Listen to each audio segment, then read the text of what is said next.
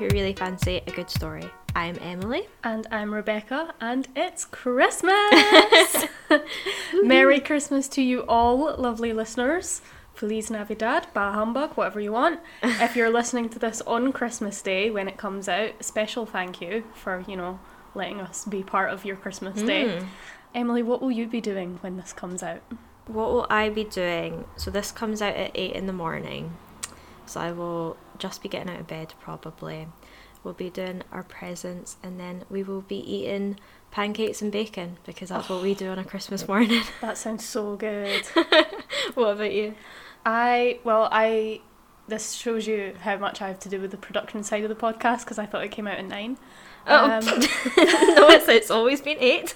Nice. um, I'm never awake at eight, so I'll not be awake at eight. But then uh, soon after that, I will probably be drinking Bucks Fizz on the living room floor. And I'll be like trying to persuade my cat to open her present with her little tiny cat hands, but she won't be able to. So I will open it as we do every year. Aww. Um, so yeah, this is our last episode of the year. I know. Do you have a highlight to share from the week? Yes, I do. My highlight. I mean, I didn't really know what my highlight was, but I've I've kind of worked out that it was. I had my first like group meeting with the other PhD students this week, So cute. so it was just nice getting to meet the couple that I hadn't met before, even though it was obviously online.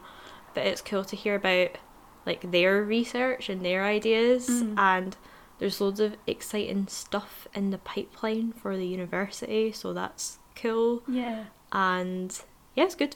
Friend of the podcast, Rhiannon, was there, Hey Rhiannon. and her and Daniel, my supervisor, shouted out the podcast. So That's so sweet. yeah, I love that. so that was nice. What about you? Well, God, it's been a week. You'd, you'd think that mine would be that Taylor Swift dropped her new album, hmm. Evermore, and that is 100% up there, but it has been surpassed because this week I got to meet over Zoom one of my creative idols, Maisie Peters. Um, she's a singer songwriter. She does like pop and like acoustic sad bops. and she is probably, I think, the wittiest lyricist of her generation. She's sort of like the Billie Eilish age crowd. So yeah, I got to meet with her after she liked a poem that I wrote in response to her song Maybe Don't, Stream Maybe Don't. And we chatted about music and poetry and books and evermore, and it was awesome. So big thank you to Maisie for taking time out to do that. Oh, I love that you got to do that. I know, it was proper like meet your heroes moment. and it was so awkward because she's like younger than me and so successful. And I was just like, I'm such a big fan of you. Also, like, and then she was like, she's learning to drive. And she was like, yeah, but you can drive. I was like, well, yep, Yep. that's true. Before we jump in, shall we explain what this episode is going to be? Oh. it is slightly different. yes, let's do that. Do you want to? Yes. Take it away. So we have decided to do kind of like a year roundup of some favourite books, but we didn't just want to do a list of our favourite books. So we decided to go through it and pick out our favourite setting, our favourite character, our favourite like passage, and our favourite new author that we discovered. Yeah. Uh, and then we're also going to do just a bunch of other stuff because you know that's what we do. Yep. So we've also got our favourite album of the year and our favourite film or TV show of the year, and then a couple Christmassy favourites as well. Yeah, so it's going to be fun. Settle in, it's going to be a nice one. It's been so hard to pick though. I know. I really struggled. I did all of this last night because, to be fair, I've been, I've been working in retail at Christmas, which you guys all know Yeah. is a thing. So I've I've not had time to do it until last night, and I was just sat in my bed, surrounded by books, just like I don't know what to do. this is like a tangent, but like, so I've not been in shops for months. Um, and Emily obviously goes to work every day in, in a shop. yeah. And I had to go into the town centre yesterday and I cried in the street. Because it's so stressful. Like, I'm not even, this is not an exaggeration. Like, I came out of the place where I had to be and I was so stressed. I felt so scared. I cried in the street. And then I was just like, Emily, I don't know how you've been doing this.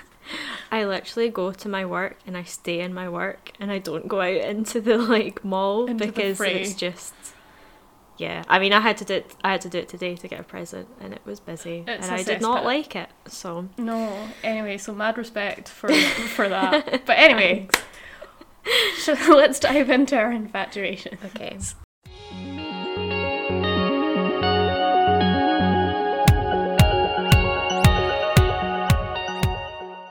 so what are we starting with? Our favorite setting? Favorite setting, favorite world that you've been to in books this year. Who's going first? Is it is it me as usual, or Um, you? yeah, Or- I, I feel weird to go first. Okay, I'll You go have to first. first. First of all, before I read out any of these, I'd like to say that each quote I have picked for these answers is really long because I just couldn't stop myself, and they're all multiple pages long.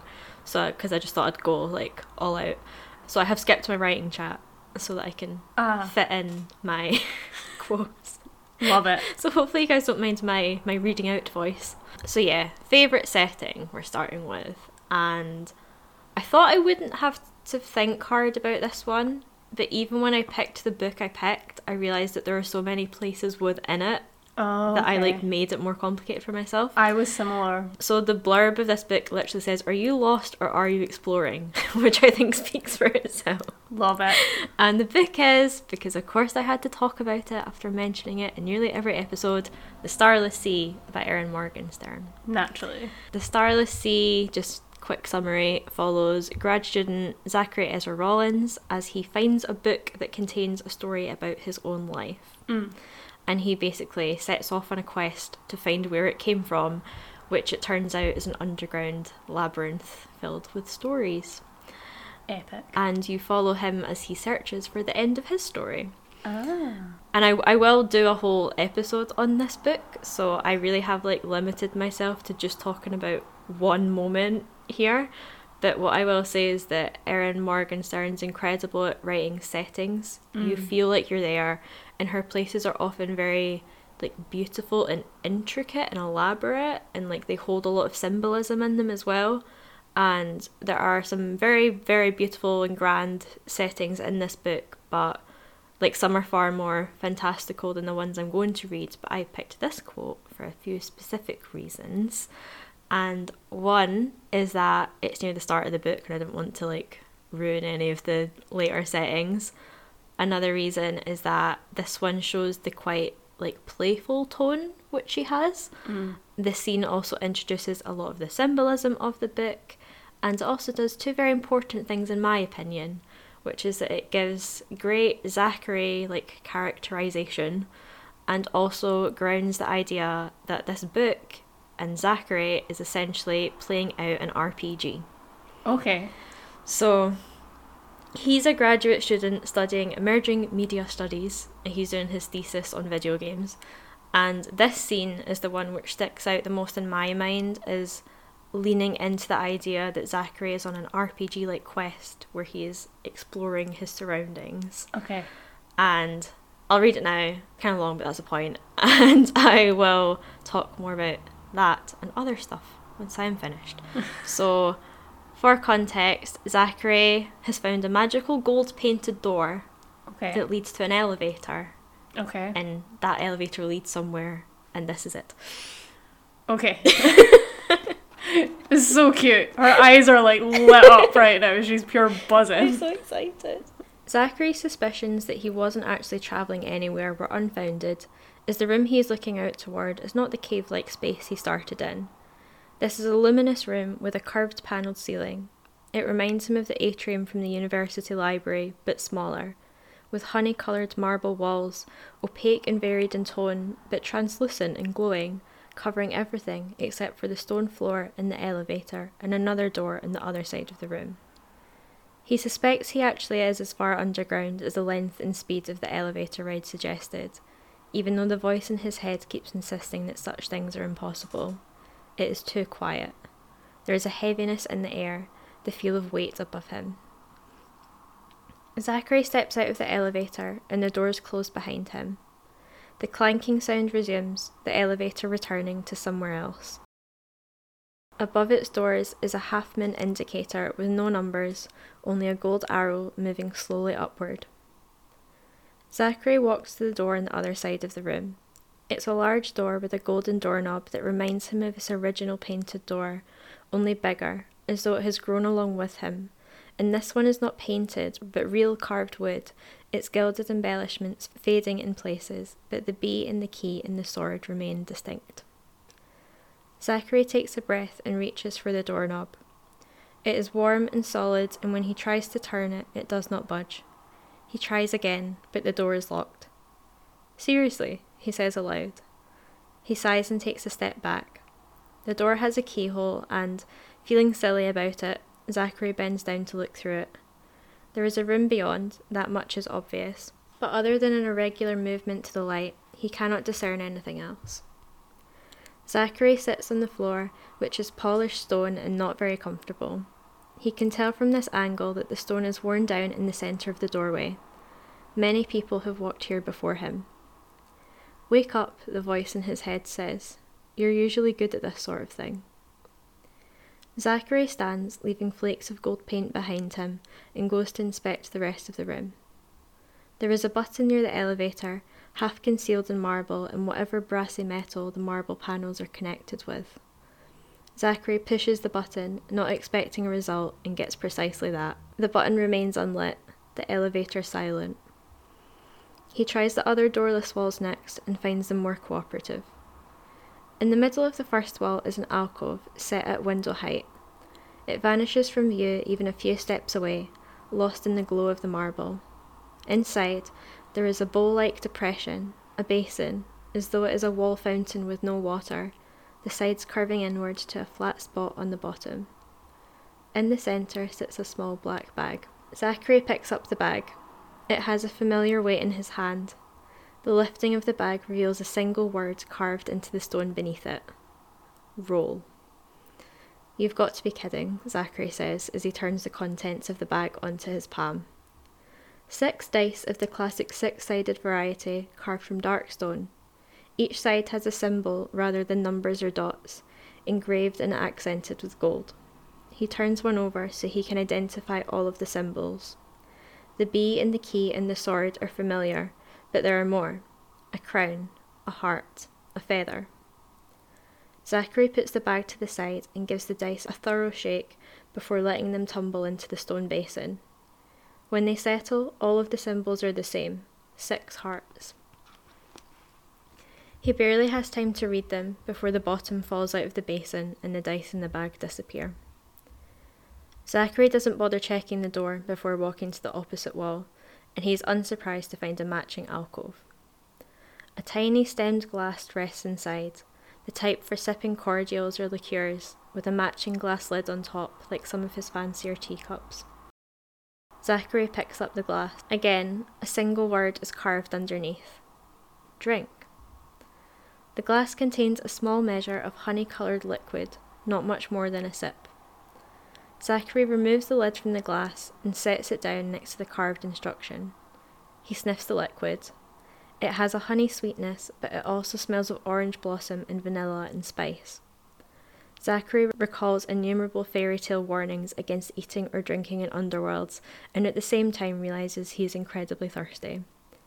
He suspects this is the only way forward. He downs the drink in a single shot and replaces the empty glass on the stone.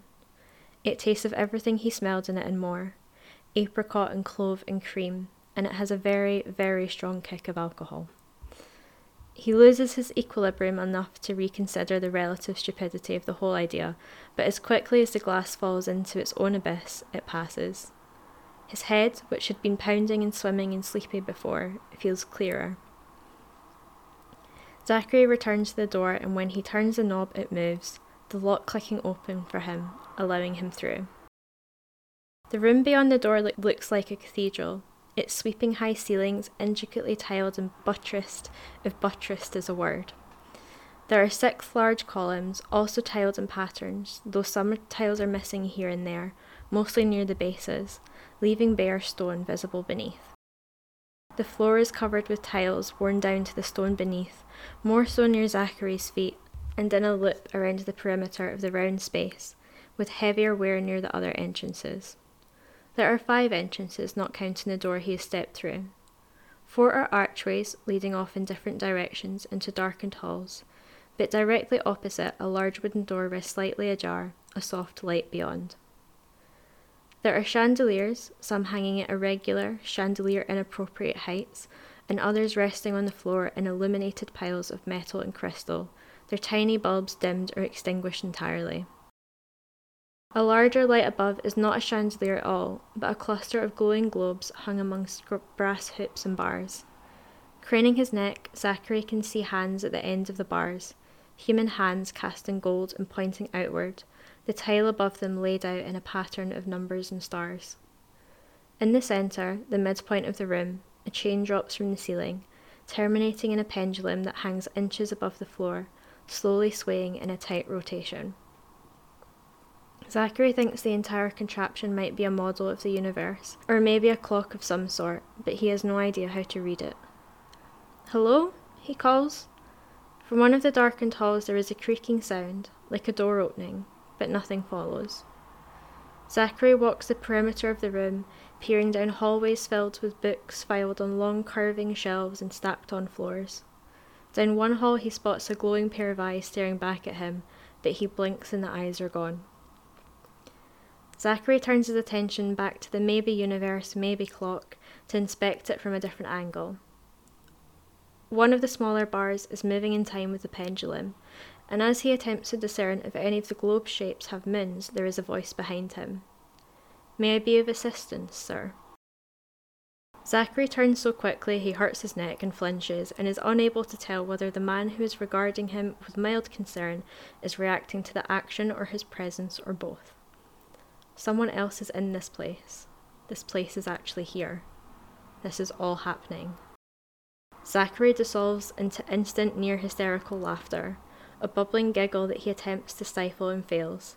The man's expression switches from mild concern to moderate. This man gives an immediate impression of agedness, probably because of his stark white hair, long worn and styled in impressive braids.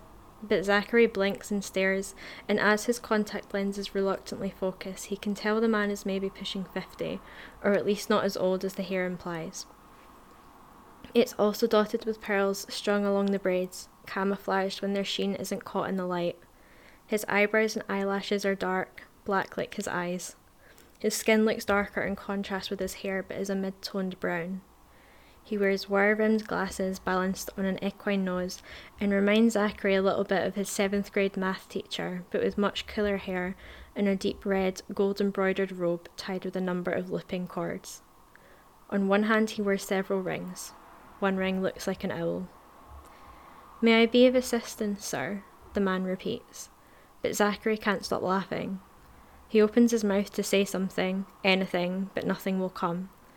His knees forget how to work, and he slumps to the floor in a pile of wool coat and gold paint, finding himself at eye level with a ginger cat who peers around the edges of the man's robes and stares at him with amber eyes, and this somehow makes the whole situation even crazier, and he has never laughed himself into a panic attack before, but hey, there's a first time for everything. that is wild. Sorry that was so long, but I couldn't work out what to leave out. No, all of that was necessary. that was like a nightmare, but like a really beautiful one. yeah, exactly. It reminds me of just the the whole the vibe, not necessarily the setting. Mm. There's a film, and I can't remember what the film is, but there's like people in a room, and this guy he's like a screenwriter, and he's trying to come up like demonstrate how you tell a story on a screen, and he's like, mm. you know, a woman goes over um, to a box and she opens the box and like something comes out of it and then she like I don't know she like throws something on a fire and then you realize that the person like the the point of view of the camera is another person in the room but you haven't known mm. up until that point. Mm. I can't remember what scene this film is from. I don't remember. What film this scene is from. wow. Um, I didn't even notice that. I, th- I think that we've both watched it, but I'm explaining it really badly. But anyway. I feel like there's a scene about screenwriting and it kind of has that tone in um, Hail Caesar, but I don't think that's what you're talking no, about because it's, it's, not that tone at all. I'll try and remember. Anyway, okay. but it also reminds me of the Ministry of Magic in Harry yeah. Potter when they go yeah. and there's all the rooms. See, I know that was a long quote and it may not be the most exciting place in the novel, but I think it's a good passage to look at in terms of how it sets up many things in the book. Like the bee, key, sword, crown, heart, and feather are jam packed into this book. Right. There's probably a mention of at least one on every page. Okay. So you have all of those symbols in the one place. You have the drink, which is obviously an Alice in Wonderland reference and mm. suggests Zachary's about to go down the rabbit hole. I mean, he's literally just gone underground, so he's he's there. Yeah. And then you have the RPG tone, which I mentioned. If anyone's ever played a video game where the idea is exploration, then you'll understand what Zachary was doing here. He found himself in a new place, a fairly empty room. He was checking all of the doors and the movable objects and finding clues. And one criticism I've seen of this book is that it meanders a bit, but I think the people who criticize it for that have either missed the point or just forgotten what Zachary studies. Yeah. Like right at the start of the book, Zachary says that reading a novel is like playing a game where all the choices have been made for you ahead of time by someone who is much better at this particular game. I love that. Yeah, and I think it's a kind of literary genius on Morgenstern's part to make that part of her novel. Like she basically spells it out for you that Yeah. you're about to go exploring with Zachary because we're reading a novel. And Zachary likes video games. Yeah, exactly. Um, I think it's genius, and also the story is so beautiful that I wouldn't want to rush through it anyway. So I'm glad that it meanders. Yeah, that's so. Like- uh, that was so like rich. It felt like you were going through like, it was like those old like Paradise Lost descriptions of like the Mm. Garden of Eden. You Yeah. know, where it's just like there's way too much here, but yeah, it's enjoyable. yeah, exactly, and like that's why I wanted to pick that passage in particular because I feel like every setting that you visit in that book, she has that much detail in it, and it's just amazing. Like the the book is great for many many reasons, but I picked it for the setting, like category specifically because that's just like a world I want to go to. Yeah, it sounds pretty Um, amazing. So yeah, that that was mine. Sorry, it's a lot. Don't be sorry, it's fun.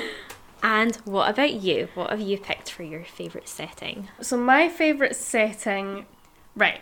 Let me go back. during lockdown, I'm not a big fantasy reader, but during lockdown, I read the first two installments of the Heroes Arc series by Lyndon Forster, which is a fantasy series, and it's a very like classic fantasy series in that it's it's more Lord of the Rings than like Cassandra Clare. Yeah. You know what I mean? So you have you have a quest. Um, it's, it's literally called the Hero's Arc, Mm. um, and it plays to those archetypes very like consciously and self-reflexively. Mm-hmm. And so obviously because you're on a quest, you have loads of settings, and they're all amazing and rich settings. And what I loved about this series was that it reminded me how fun it can be to have a book that isn't static.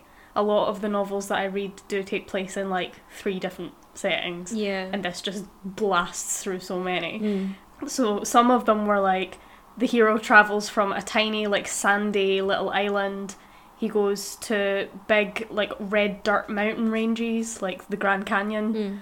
Um, you have a giant's circus with like a coliseum. Whoa, that's cool. Yeah, you have like a kingdom that's very like Northern Europe inspired, so it's all like wooden gates and a Mhm. castle. Mhm. Um, but then you also have a kingdom that feels a lot more Middle Eastern.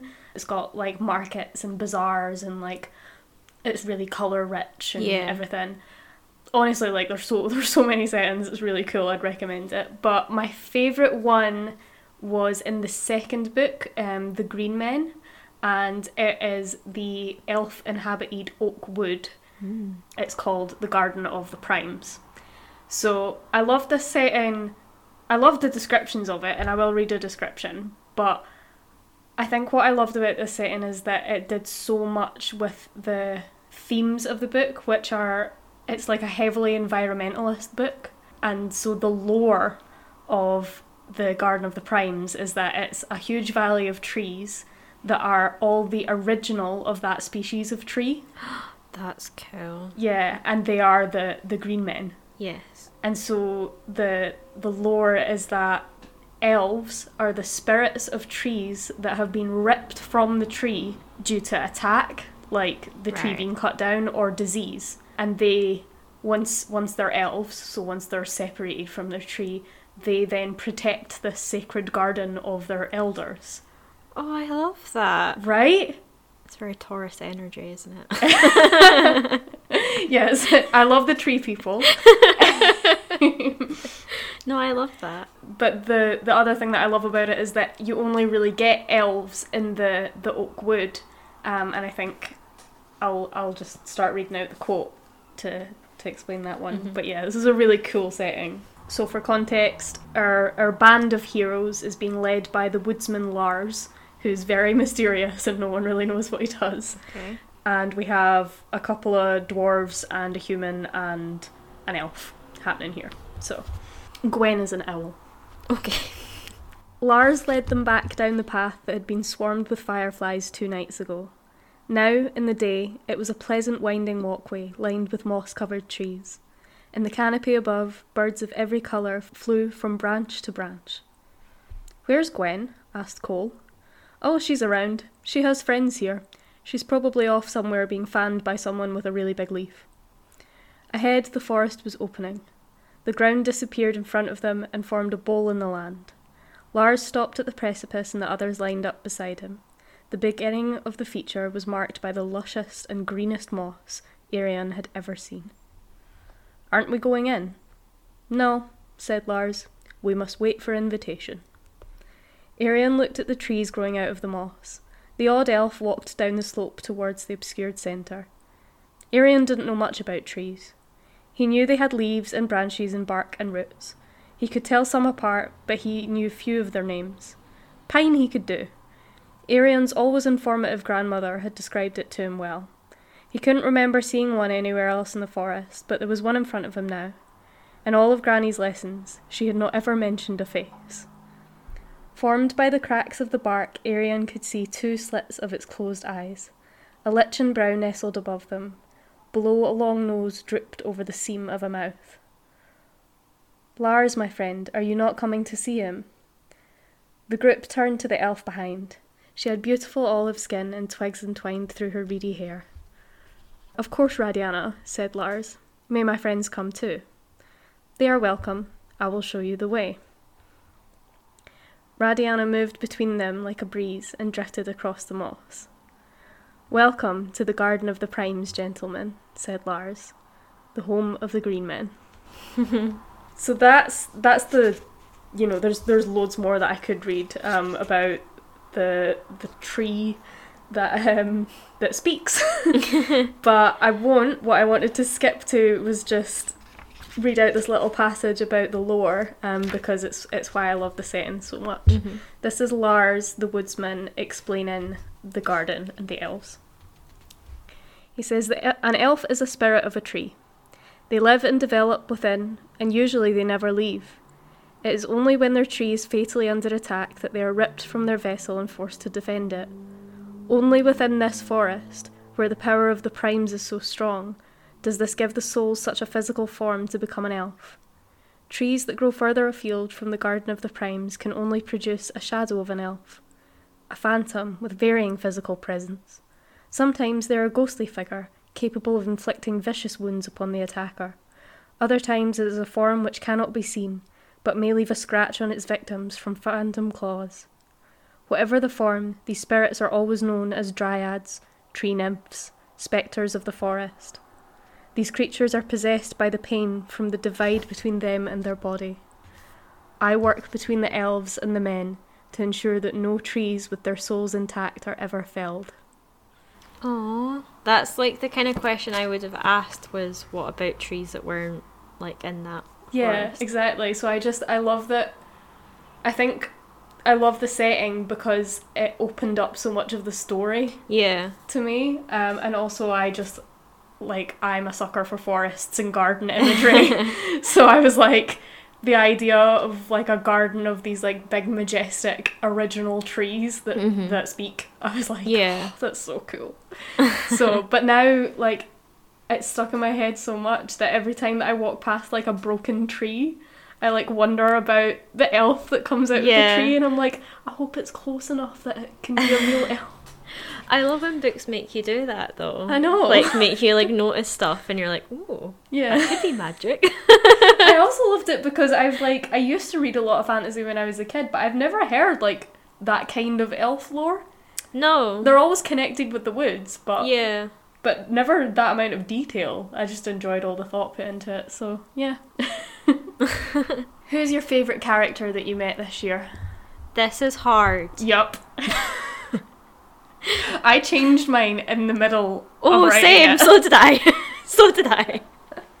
so, for context, I love when a book makes me fall in love with a character, Mhm. whether that's like a relatability thing, like an attraction Yeah. thing, or just like that character is interesting to read. Because not every book is like that, but I love when an author really focuses in on the characters. And I've said this before on the podcast, but I love how Cassandra Clare writes characters. And I don't know what it is that she does, but she without fail makes characters that you care for Mm. in like every single book that she writes, and I don't understand how. so this year I read quite a few of the Shadowhunter books which I hadn't read before. I'd read nine of them when I was in my teens, and this year I returned to the world of demon hunters and I read another seven. Amazing. so I thought I'd pick a favourite character from one of those seven. This was also hard. There are many. I have honourable mentions. Who are Kit Herondale, Mark Blackthorn, George Lovelace, all of the Merry Thieves, that's four characters, and Cordelia Carstairs. Okay. So, what I have done is I have picked a favourite character, which is Julian Blackthorn. Okay. But with Julian, I do have to mention Emma Carstairs because the whole dark artifices. Is that how you say that word? Artifices. I Or is think it artifices? I think if you were if I was saying one, I'd say artifice. Yeah. But it's the- really the hard to say artifices. me. I think artifices sounds nicer. Artifices. Yeah. That me and my sister have had this exact conversation because I'm like, I don't know how to say that word. I think okay, is she American? She's American, yeah. So if you're like dark artifices, dark artifices. Yeah, artifices sounds better. Artifice. Okay, we're going to go with that. the whole Dark Artifices series, amongst all the like demon hunting political stuff, is about their forbidden relationship. okay. They are shadow hunters who are demon hunters who have some angel blood, and they are parabatai, which basically means that they are like bonded for life. So like they fight together. They're stronger when they're fighting together, Mm.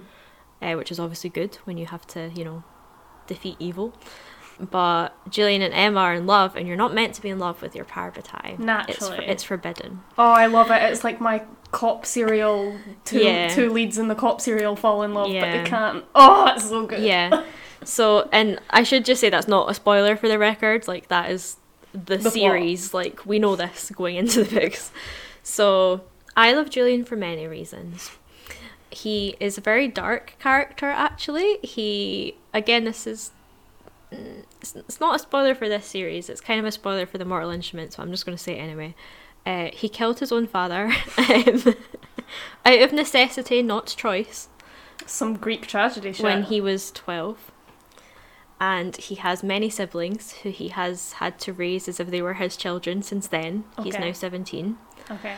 and for lots of very complicated reasons he lies about many many things pretty much always to protect his family he's also an artist he's a painter he is very caring and loving but also has a very stoic nature too and he's called mature a lot uh, but really he's just like traumatized but Oh, we're getting. I'm getting some big Luke Danes vibes from this man. well, yeah, not he's not. Mm, I was about to say he's not quite as grumpy, but he is kind of grumpy. Maybe, yeah, Stoic, but actually, he just doesn't know how to have feelings. yeah. He is. He has a. This is a feature that I love about Julian. He has a mural painted on his wall, which he painted himself when he was younger, and it is of Rapunzel in her tower that's like covered in thorns. Oh. Remember, his name's Julian Blackthorn. Oh. Sad times. He's also badass because all Shadowhunters are, so he's cool. But this quote I wanted to read out is a scene from Lady Midnight, which is the first book in the Dark Artifices series. and Julian and Emma have slept together and know that it's wrong, but they're still like drawn to each other. And this scene is kind of like a confession of love. And again, don't count this as a spoiler, it is inevitable. But I wanted to share it because I think it's a very lovely, although very dramatic, way of saying that you love someone. Is this the one that's like your favourite quote? No, that's in the Infernal Devices. Because I'd cry if I read that one. You're thinking about Will and Tessa, which is oh, that's a whole other relationship. um, so yeah, this also just shows some of like Cassie's like funny little character moments that she sprinkles throughout the drama. But let's go. This It's is such a tome. I know. Looks like you're holding a Bible or something. I know. I need you to come with me. His voice was tight, as if he were screwing his courage up to do something horrible. I need you to see something. You make it sound like you're a serial killer with a freezer full of arms, Emma muttered as he shouldered open the door. The clave would probably be happier about that. Emma wanted to rub her cheek against his, feel the roughness of his stubble. He was entirely a mess, actually, his shirt on inside out and his feet bare. She felt a rush of affection and wanting so intense that her whole body tightened. You can put me down, she said. I'm fine. I don't need to be princess carried. He laughed, a short, choked laugh. I didn't know that was a verb, he said, but he set her on her feet. Carefully and slowly, and they leaned into each other as if neither of them could stand the fact that in a moment they would no longer be touching. Emma's heart began to pound. It pounded as she followed Julian down the empty corridor, and it pounded as they started up the back staircase and went into his studio. It pounded as she leaned against the paint covered island, and Julian went to take a key from a drawer by the window. She saw him breathe in, his shoulders rising. He looked the way he had when he was steeling himself to be whipped. That's that's another story. Oi, oi. it's not that kind of not that kind of whipping. um, I didn't notice that until I read it out. Oh. Having gathered his courage, he went to the door of the locked room, the one that no one but him ever entered. He turned the key in the lock with a decisive click, and the door sprang open. He stood aside. Go in, he said. Years of ingrained habit and respect for Julian's privacy held Emma back. Are you sure? He nodded. He was pale. She drew away from the island and crossed the room with a sense of apprehension. Maybe he did have bodies in there. Whatever it was, it had to be something awful. She'd never seen him look like he did now. She stepped inside the room. For a moment, she thought she'd stepped into a funhouse of mirrors. Reflections of herself stared back from every surface. The walls were covered with tacked up sketches and paintings, and there was an easel as well, set up in one corner near the single window, with a half finished drawing on it. Two countertops ran the length of the east and west walls, and those too were covered in art. Every image was of her. There she was training, holding Cortana, playing with Tavi, reading to Drew. In one watercolour, she was sleeping on the beach, her head pillowed on her hand.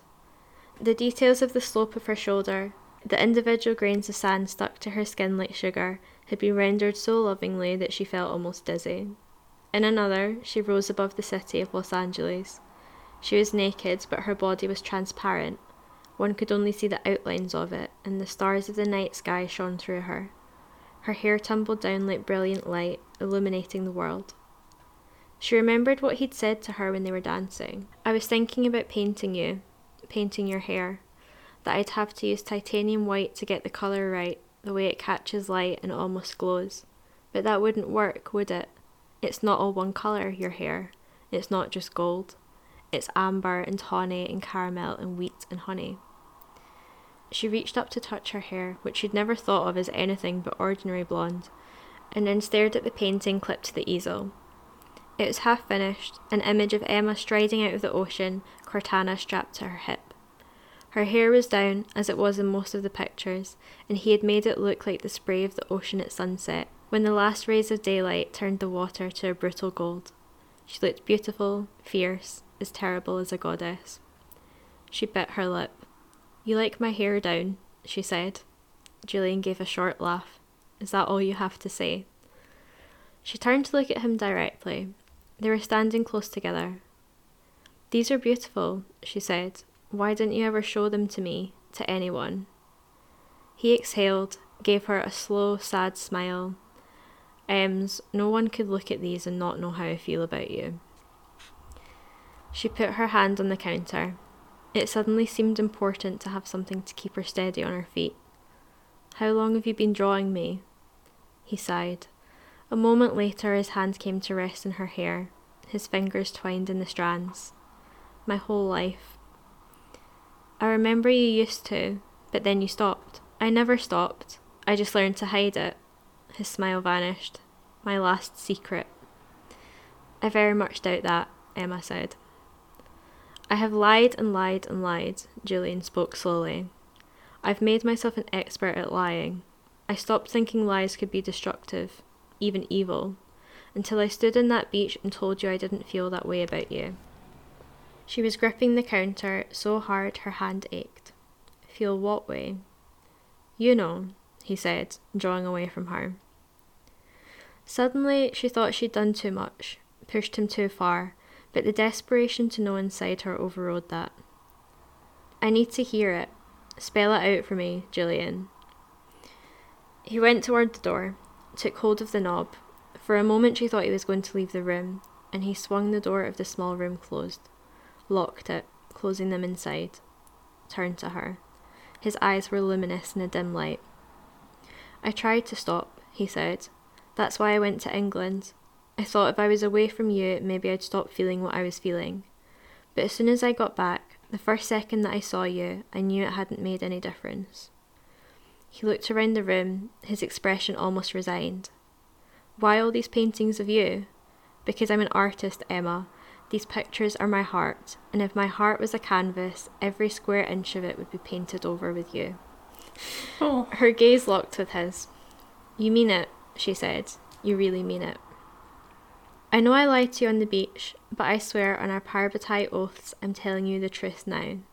He spoke clearly, deliberately, as if he couldn't bear a single word he was telling her to be misunderstood or lost. I love everything about you, Emma.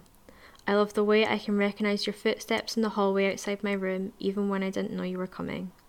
No one else walks or breathes or moves like you do. I love the way you gasp when you're asleep, like your dreams have surprised you. I love the way when we stand together in the beach, our shadows blend into one person. I love the way you can write on my skin with your fingers, and I can understand it better than I could understand someone else shouting in my ear. I don't want to love you like this. It's the worst idea in the world that I love you like this.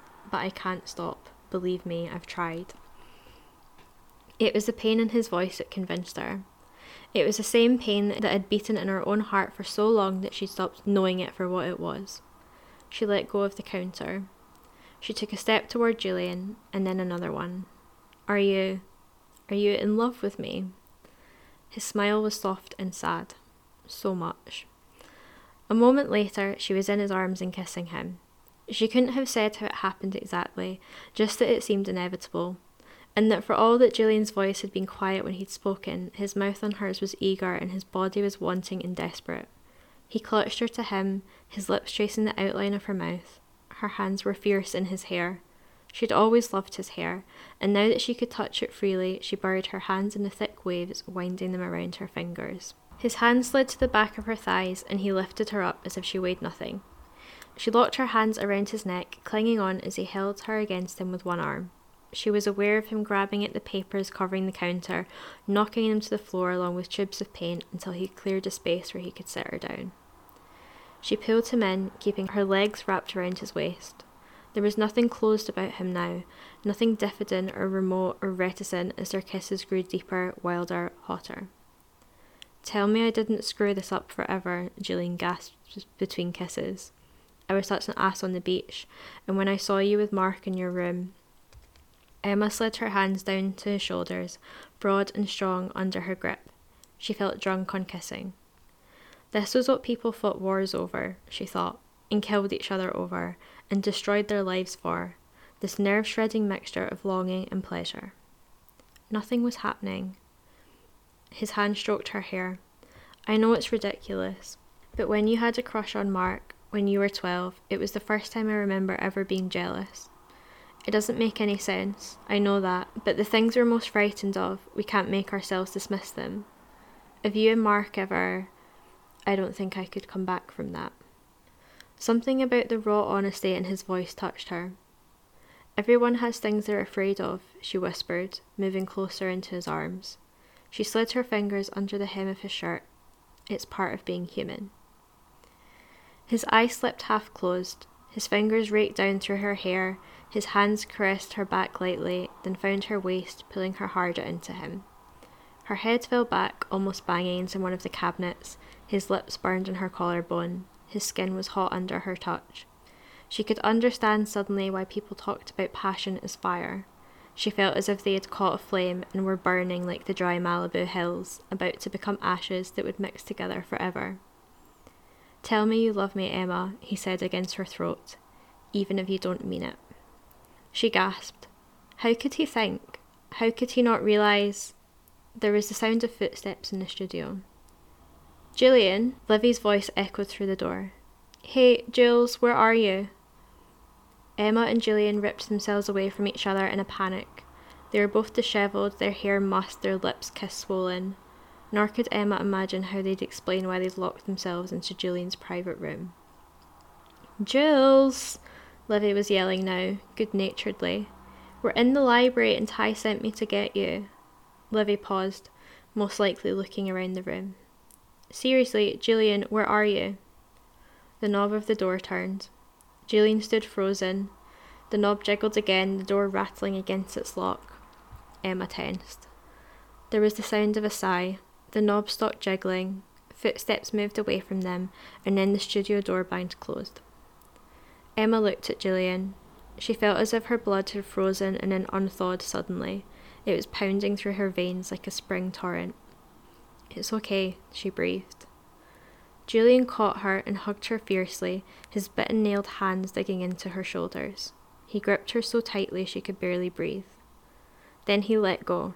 He did it as if he was forcing himself, as if he were starving and he was putting aside the last piece of food he had.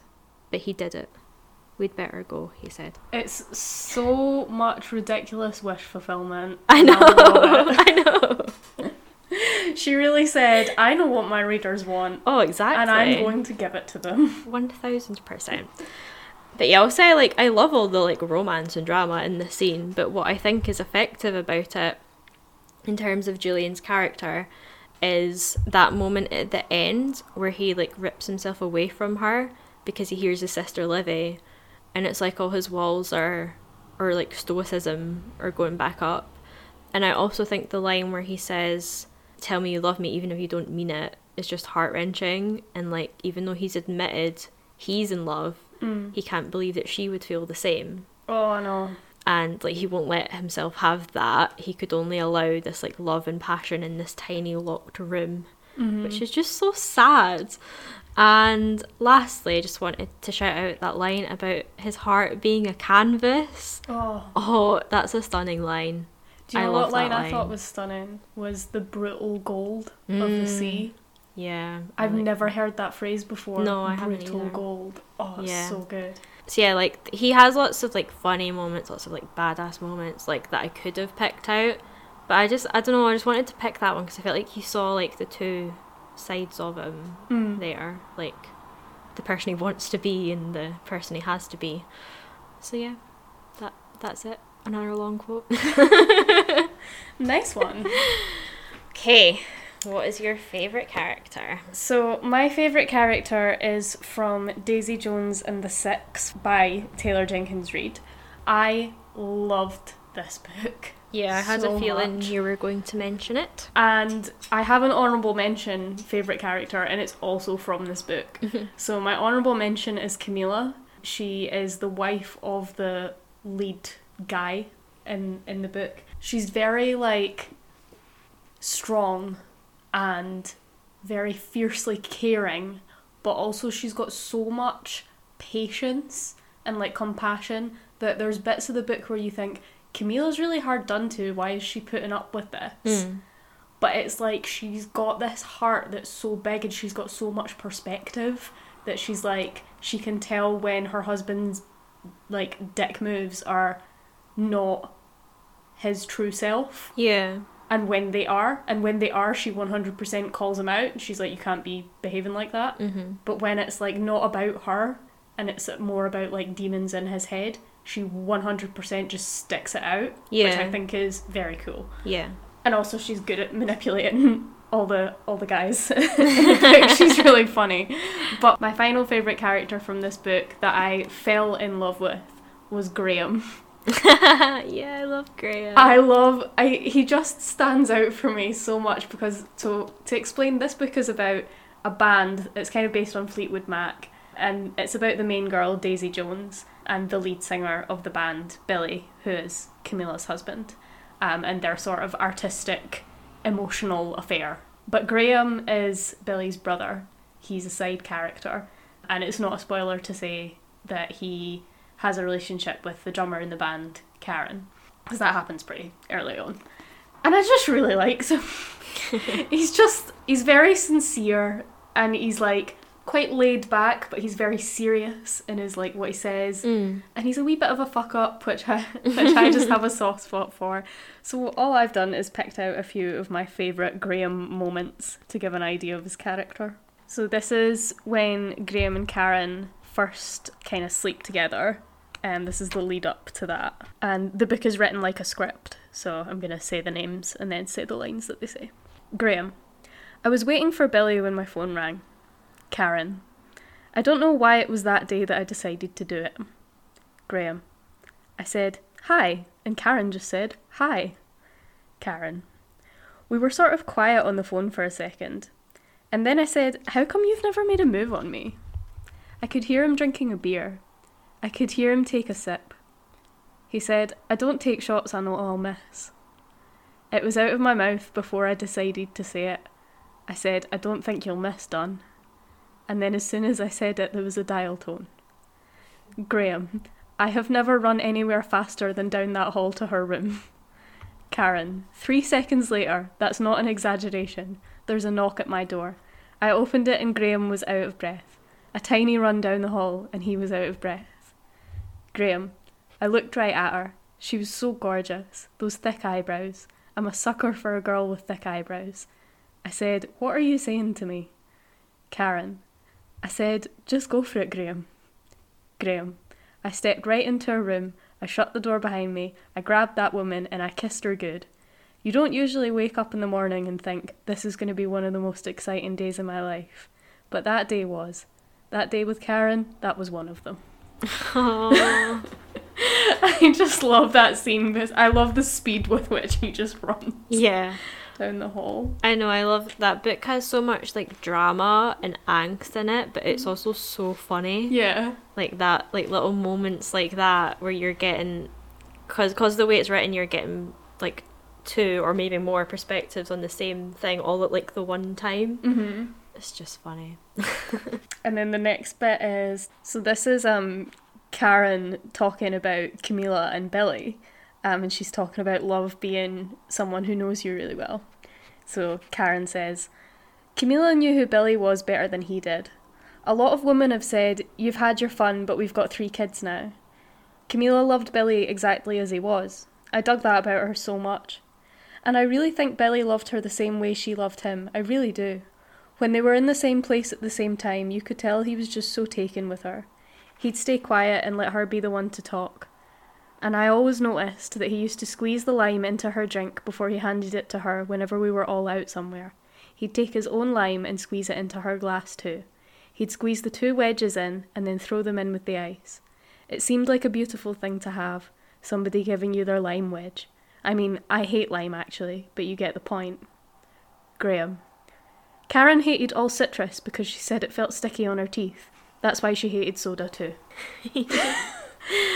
and I love the idea that the interviewer pre- is presenting like that story to Graham, Yeah. and Graham's response isn't anything about Billy and Camilla. Yeah, and he just says Karen, Karen. hated all citrus. oh, it's so good. It's just so sweet. Um, I've got another couple that I wanted to share. He's just so like. Also, he's probably the person that speaks the least.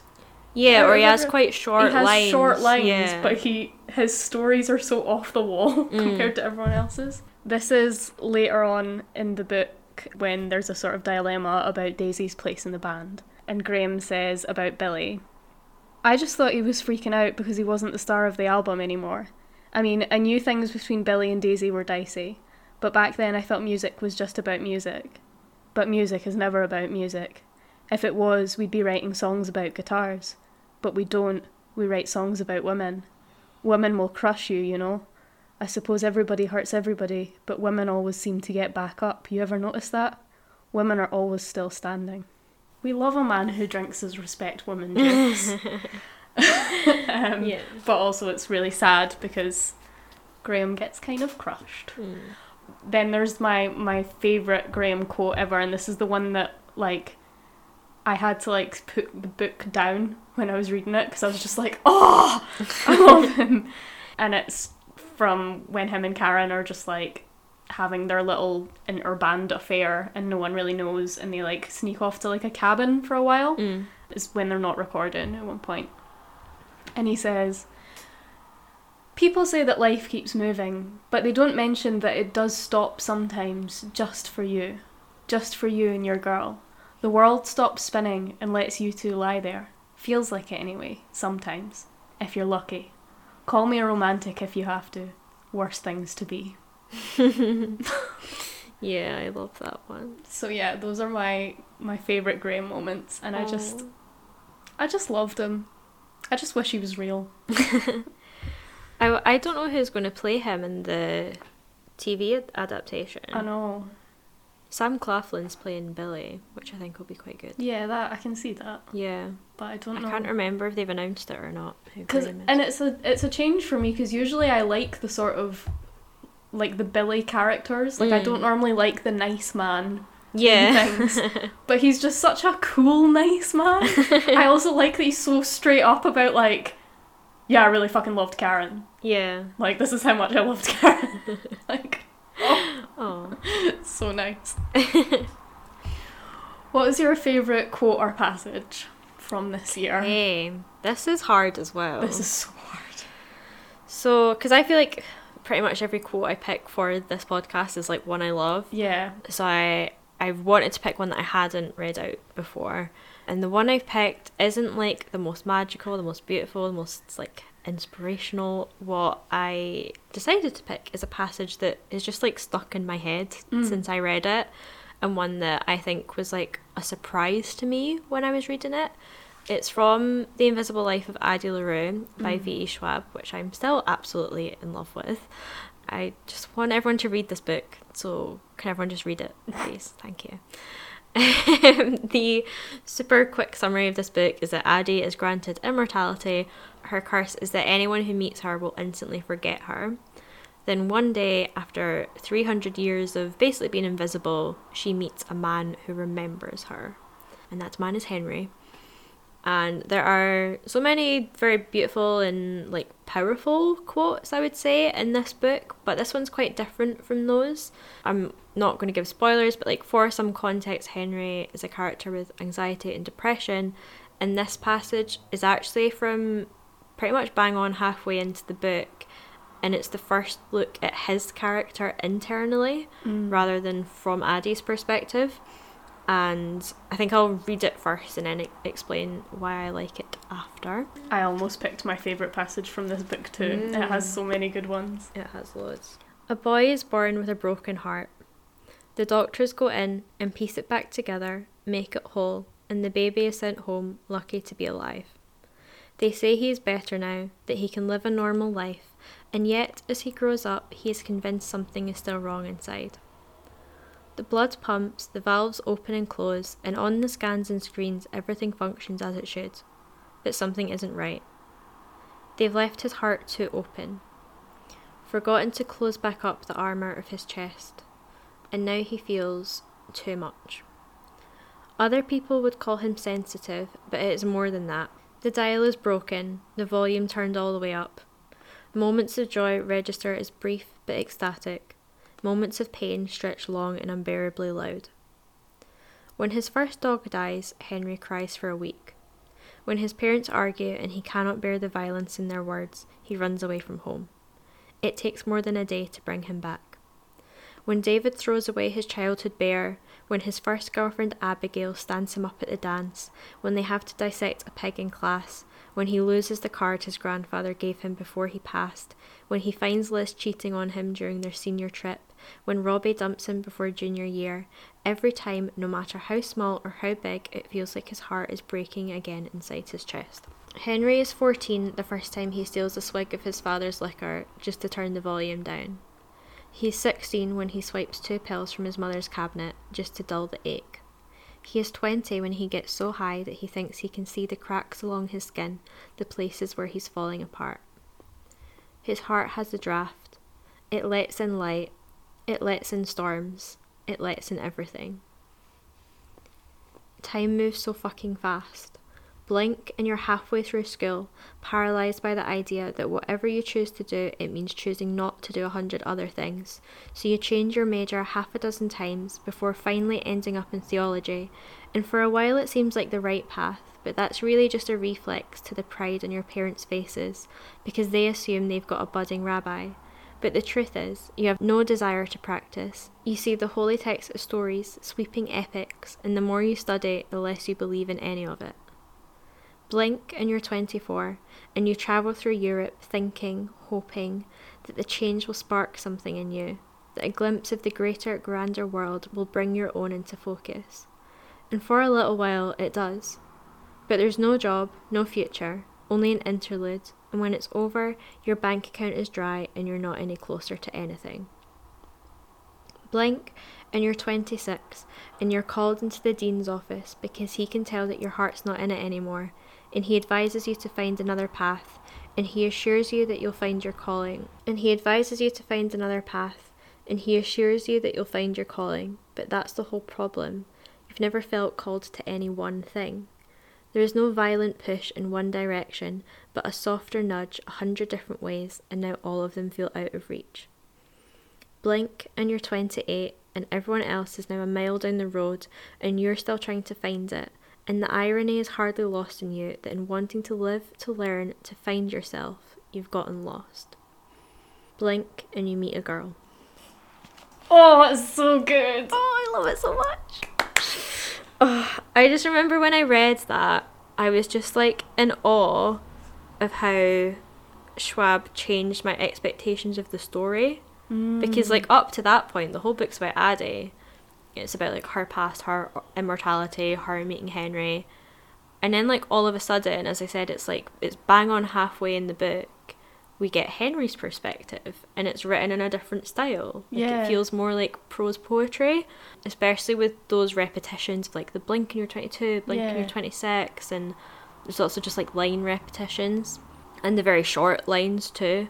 So I just love that there's like a textual contrast between the two characters, and I think that's why it stands out to me is because like it marks a change in the book. Yeah, it's a total 180. Yeah, and I talked in our episode on this book, which is episode 15, that I like related a lot to Henry, and this passage does kind of show that. Like as I said, then I've never been in as dark a place as him.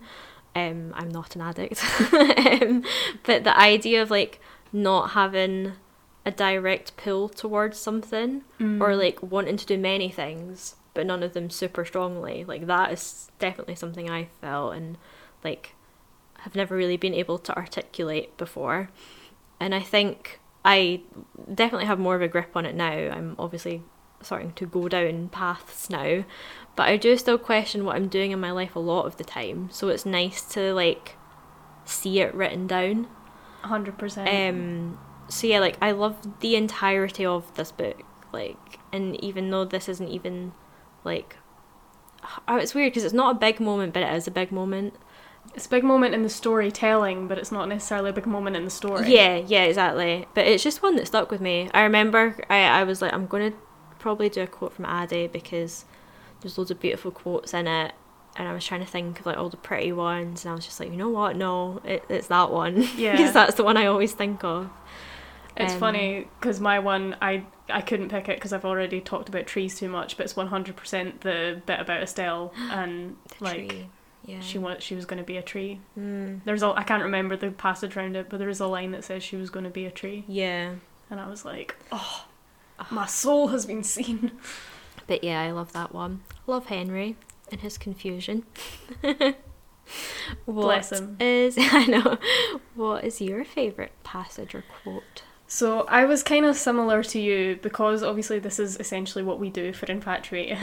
like, I don't think that I can pick a passage that's like meant the most to me over the year or like impressed me the most because that's what we've been doing all year.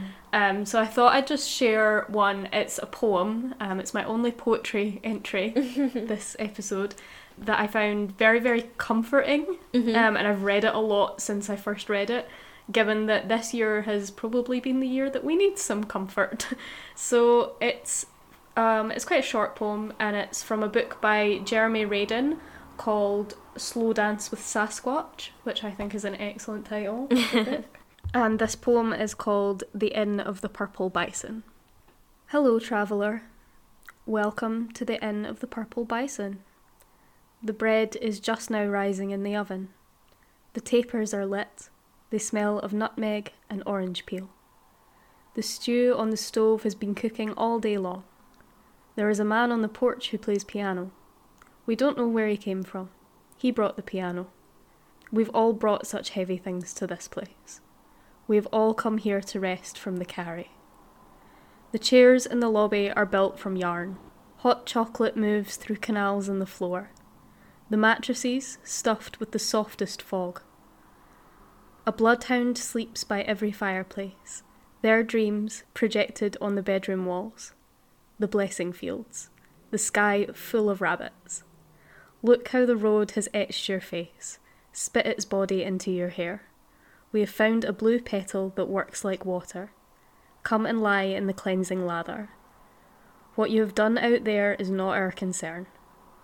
All that you have tangled and cut, all that you have turned against, all the wars you have made and loved, all the wounds you have nursed and fed, all that you have too easily killed, all that you could not help but kill.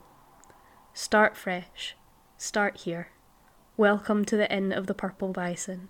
We know what the night has done to you. Oh, I love that. Isn't that amazing? Does that have like a particular inspiration or is it just like I don't know, the whole book is kind of like that. Yeah. It's all really like fantastical and like whimsical, but really dark. I love that. I feel like Erin Morgenstern would like that. I just like obviously the whole the whole thing is great, but like I love that he's mixed this like really comforting imagery of like yeah. the hot chocolate rivers and like bloodhound dreams on the walls and Mm. everything. But like the bit that got me is like there's a man on the porch who plays piano. We don't know where he came from. He brought the piano. Yeah, I like that. I was just like, oh, That's the line that actually made me think of Erin Morgenstern because she has a lot of like things where it's like, oh, there's a thing in this place, mm-hmm. like it just appeared, no one knows where it's from. Like it's like, like I, oh, I love that. and then yeah, that last line, like, welcome to the inn of the purple bison. We know what the night has done to you. Whoa. It just felt very prescient for 2020. I'm not gonna lie. I was like, Yeah. this feels like the poem that people need to hear. so yeah, I very much recommend that book. It's all like that. It's all that really nice mix of like magical and comforting and disturbing. I feel like I do need to read that. I feel like I find the odd poem, like I Mhm. kind of collect them, Yeah. like little random ones. But I feel like I might need to read that whole thing if that's what they're like, Yeah. because I very much liked that. It reminded me of um oh god that film, the Taika Waititi film that we watched. Hunt for the Wilderpeople. Yes, Hunt for the Wilderpeople. Like the weird tone of it. Yeah. Reminded me of that. So, what was your favourite new to you author? This was tough because I feel like I discovered so many amazing authors this year, but I was I was torn between three, who are Bridget Collins, Natalie Haynes, and Madeline Miller, and I love all of them for different reasons. But I decided to go with Madeline Miller. So Miller has two novels out: The Song of Achilles and Circe, both of which I read this summer. And you can listen to me talk about them in our Myth and Folklore series, which is episodes 8, 9, and 10 and I like her for a lot of reasons. Like, I think she's just cool. She has a, her PhD in classics, which she teaches. She stages Shakespeare plays. She posts like informative content on her Instagram, which is just I like that. I feel smart when I'm on her Instagram. But I think what I love about her writing, I can narrow down to like kind of two main reasons. The first is that she picks characters to write about who are lesser known or underrepresented. Mm. Circe's story is not really developed in Greek mythology, even though she is tied to so many stories. So Miller really gave her a space and gave her her own story. And with the Song of Achilles, obviously Achilles is a huge figure, but the story is told by Patroclus. So you're getting a perspective that you haven't seen before on Achilles. Yeah. So yeah, I just love how she picks a more like unique perspective, and I think it's a great just writing technique as well because she can bring her own ideas to develop those stories further. Mm. And the second thing I love is the writing itself. Her prose is so beautiful. Like I've honestly never read anything like it. Neither have I. I was blown away. Yeah, like I love lyrical prose. You can probably tell that from the books that I've already shared. But I just feel like she takes it to a whole other level. And the quote that I wanted to share, I did actually quote some of in our series, but I thought today I'd include like the bit that I left out as well. Mm. So this is from the Song of Achilles, and it's the aftermath of Patroclus and Achilles having had sex for the first time. Mm. Slowly, like duskfall, I became aware of my sweat, the dampness of the covers and the wetness that slid between our bellies. We separated, peeling away from each other, our faces puffy and half bruised from kisses. The cave smelled hot and sweet, like fruit beneath the sun. Our eyes met, and we did not speak. Fear rose in me, sudden and sharp. This was the moment of truest peril, and I tensed, fearing his regret. He said, I did not think, and stopped. There was nothing in the world I wanted more than to hear what he had not said. What? I asked him. If it is bad, let it be over quickly. I did not think that we would ever. He was hesitating over every word, and I could not blame him. I did not think so either, I said. Are you sorry? The words were quickly out of him, a single breath. I am not, I said. I am not either. There was silence then, and I did not care about the damp palate or how sweaty I was. His eyes were unwavering, green flecked with gold. A certainty rose in me, lodged in my throat. I will never leave him. It will be this, always, for as long as he will let me. If we had had the words to speak such a thing, I would have, but there were none that seemed big enough for it to hold that swelling truth. As if he had heard me, he reached for my hand. I did not need to look. His fingers were etched into my memory, slender and petal veined, strong and quick and never wrong. Patroclus, he said. He was always better with words than I. The next morning I awoke light-headed, my body woozy with warmth and ease. After the tenderness had come more passion. We had been slower then, and lingering, a dreamy night that stretched on and on. Now, watching him stir beside me, his hand resting on my stomach, damp and curled as a flower at dawn, I was nervous again. I remembered in a rush the things I had said and done, the noises I had made. I feared that the spell was broken, that the light that crept through the cave's entrance would turn it all to stone. But then he was awake, his lips forming a half sleepy greeting, and his hand was already reaching for mine. We lay there, like that, until the cave was bright with morning, and Chiron called. We ate, then ran to the river to wash. I savoured the miracle of being able to watch him openly, to enjoy the play of dappled light on his limbs, the curving of his back as he dived beneath the water. Later, we lay on the river bank, learning the lines of each other's bodies anew. This, and this, and this. We were like gods at the dawning of the world, and our joy was so bright we could see nothing else but the other. It's so pretty. Oh, It just hurts my heart. I know. Yeah, what I think I love about this, without trying to repeat myself from last time, is the way she places their story in the mythology, but also grounds it in reality. Mm. So, like, it's very sensory and tactile, it makes it feel very real. But also, you have very gorgeous lines that sound otherworldly, that remind you that this is a story about a demigod. Yeah. Also, the line "this and this and this" is so simple, but honestly makes me choke up every time I see it, and I I don't even know why, but like that phrase is just very Achilles and Patroclus to me, like just those words, and like I just aspire to write a line so simple and so beautiful that sums up like a character or a relationship or Mm. whatever so succinctly. It's just it's that like intimacy without any detail. Yeah. She doesn't tell you what this and this and this is. No. But the pacing of it is a touch. Yeah. Oh, it's so good.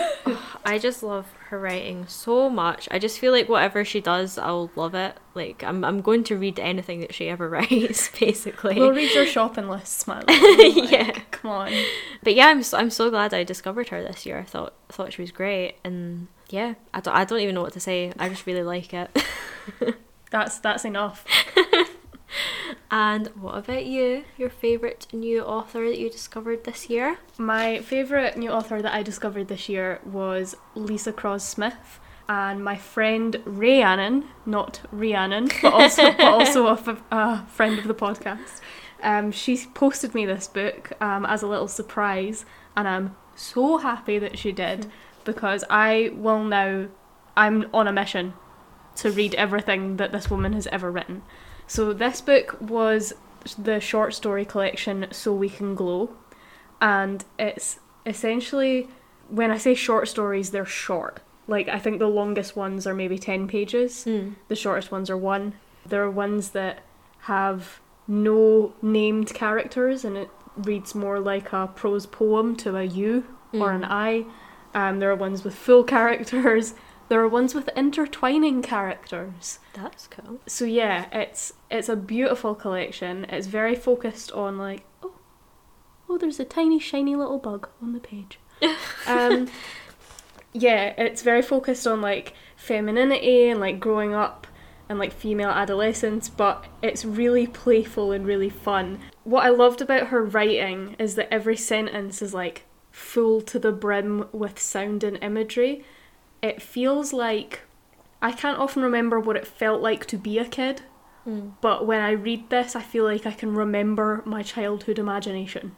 Mm. Do you know what okay, I mean? Where yeah. like everything's just a rush, yeah. and that that's why I loved it. But I'll read a little bit to give you an idea.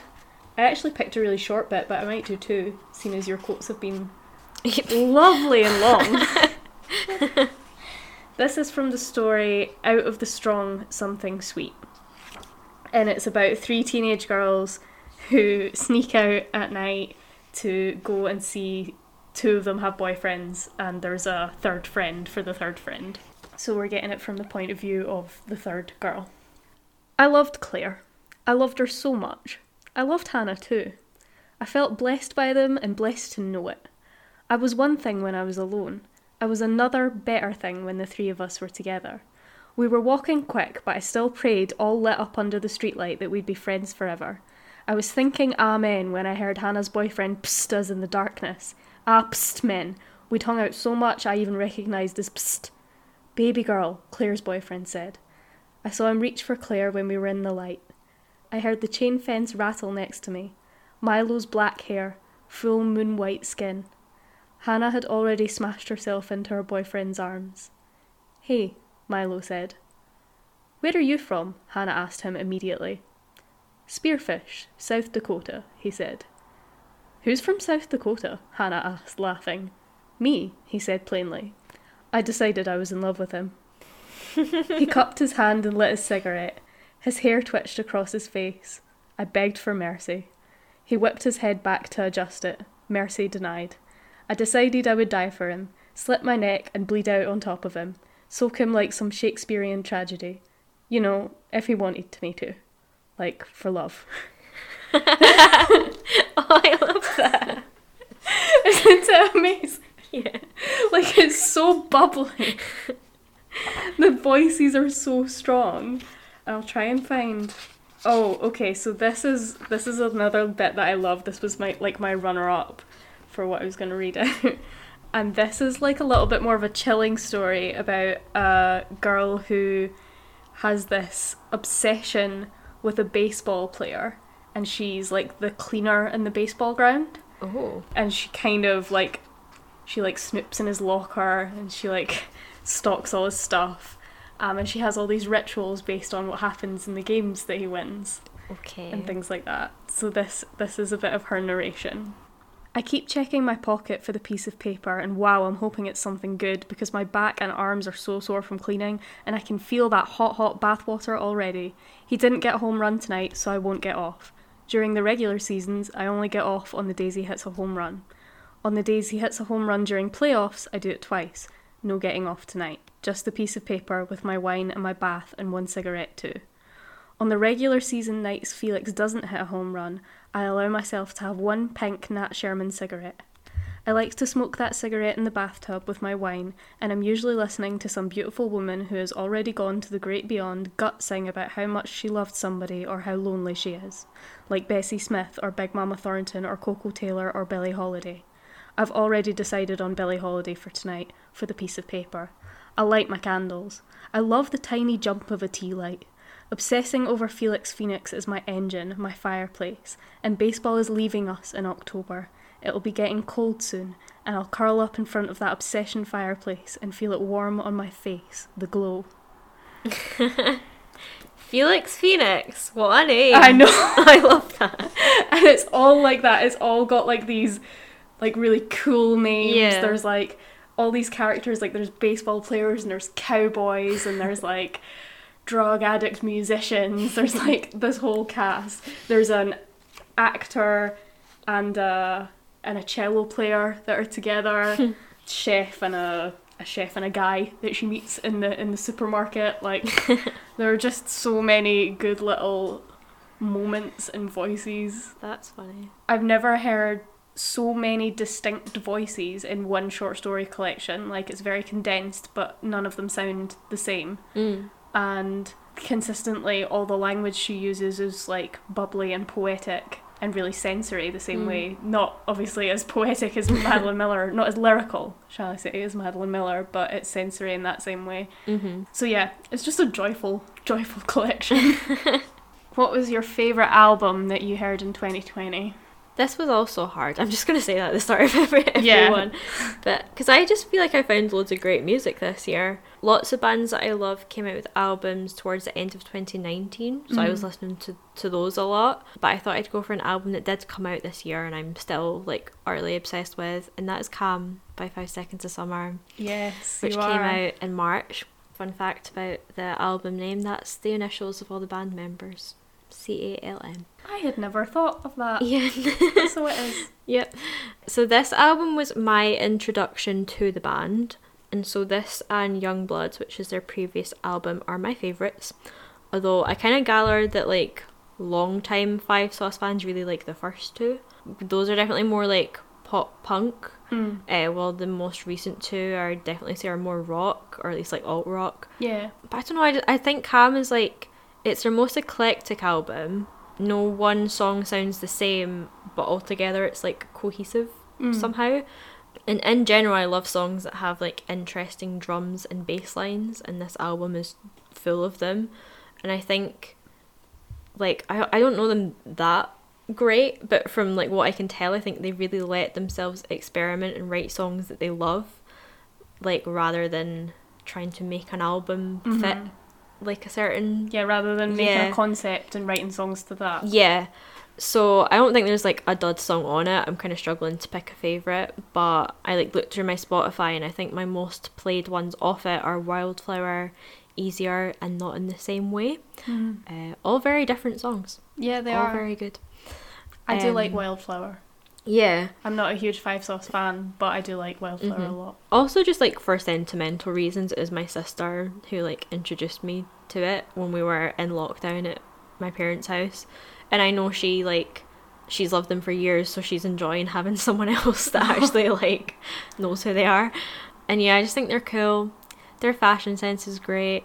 They seem to have like good heads on their shoulders, and I think it's great to see like guys who are the same age as me like just killing it and making cool stuff. Yeah. And I'm just a big fan of them. And yeah, I think that album's great. Like I, I really, it's weird because I I sort of go between listening to full albums or listening to like random songs, but I would like I would recommend listening to this full album like in order. Just I don't know, the way they've ordered it is very interesting, but I don't think I can explain that without like playing all the music. Mm. But yeah, hi- highly recommend Calm.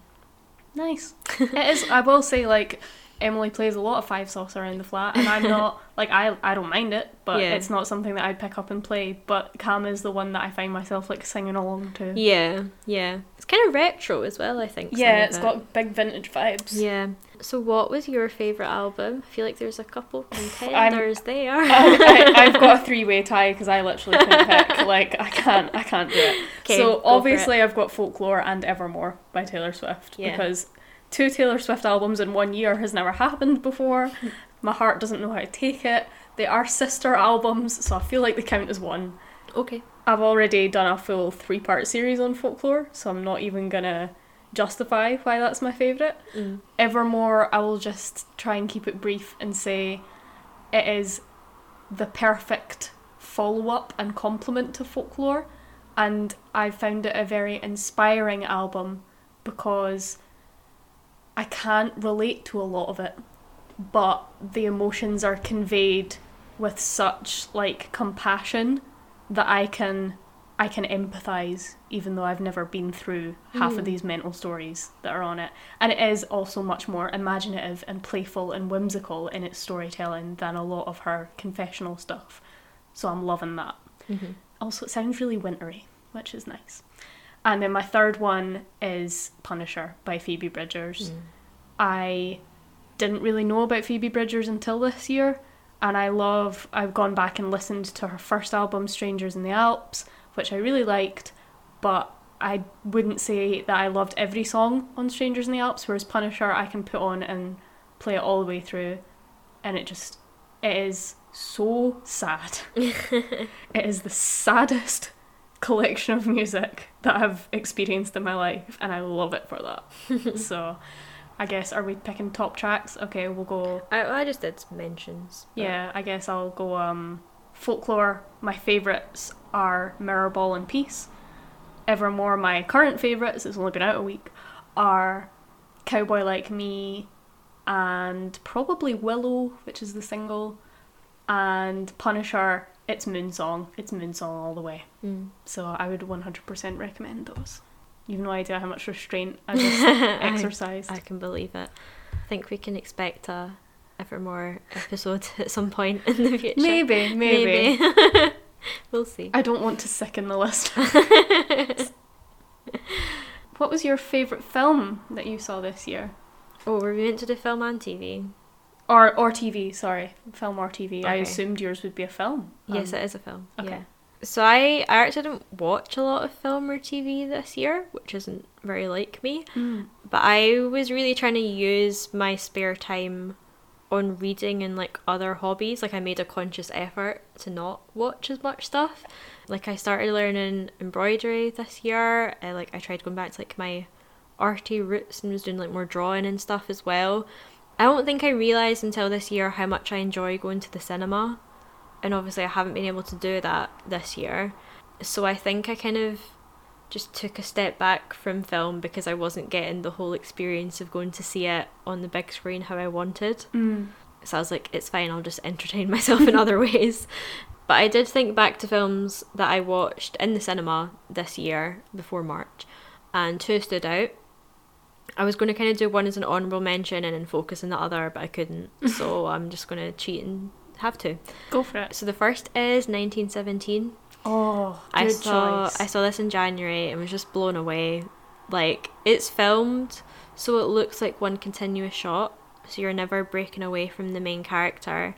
You're so immersed in his story, which is terrifying because it's a war film. Mhm. So you're seeing some horrific stuff, and just as well as the like technical side of it, I thought the acting was incredible too. I also loved how they cast relatively unknown actors as the two main characters, but all the bit part characters were actually played by very famous people. Yeah. And I think it's like a great like cinema twist. And I don't know if it was the intention, but the way I saw it was that Sam Mendes, who's the director, was kind of saying like we've seen their story before we've seen colin firth in a war film we've seen benedict cumberbatch in a war film but this film is about these two young men and it's their story that's the important one today.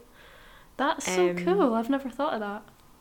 yeah i don't i don't know if that's the intention but that's how i saw it.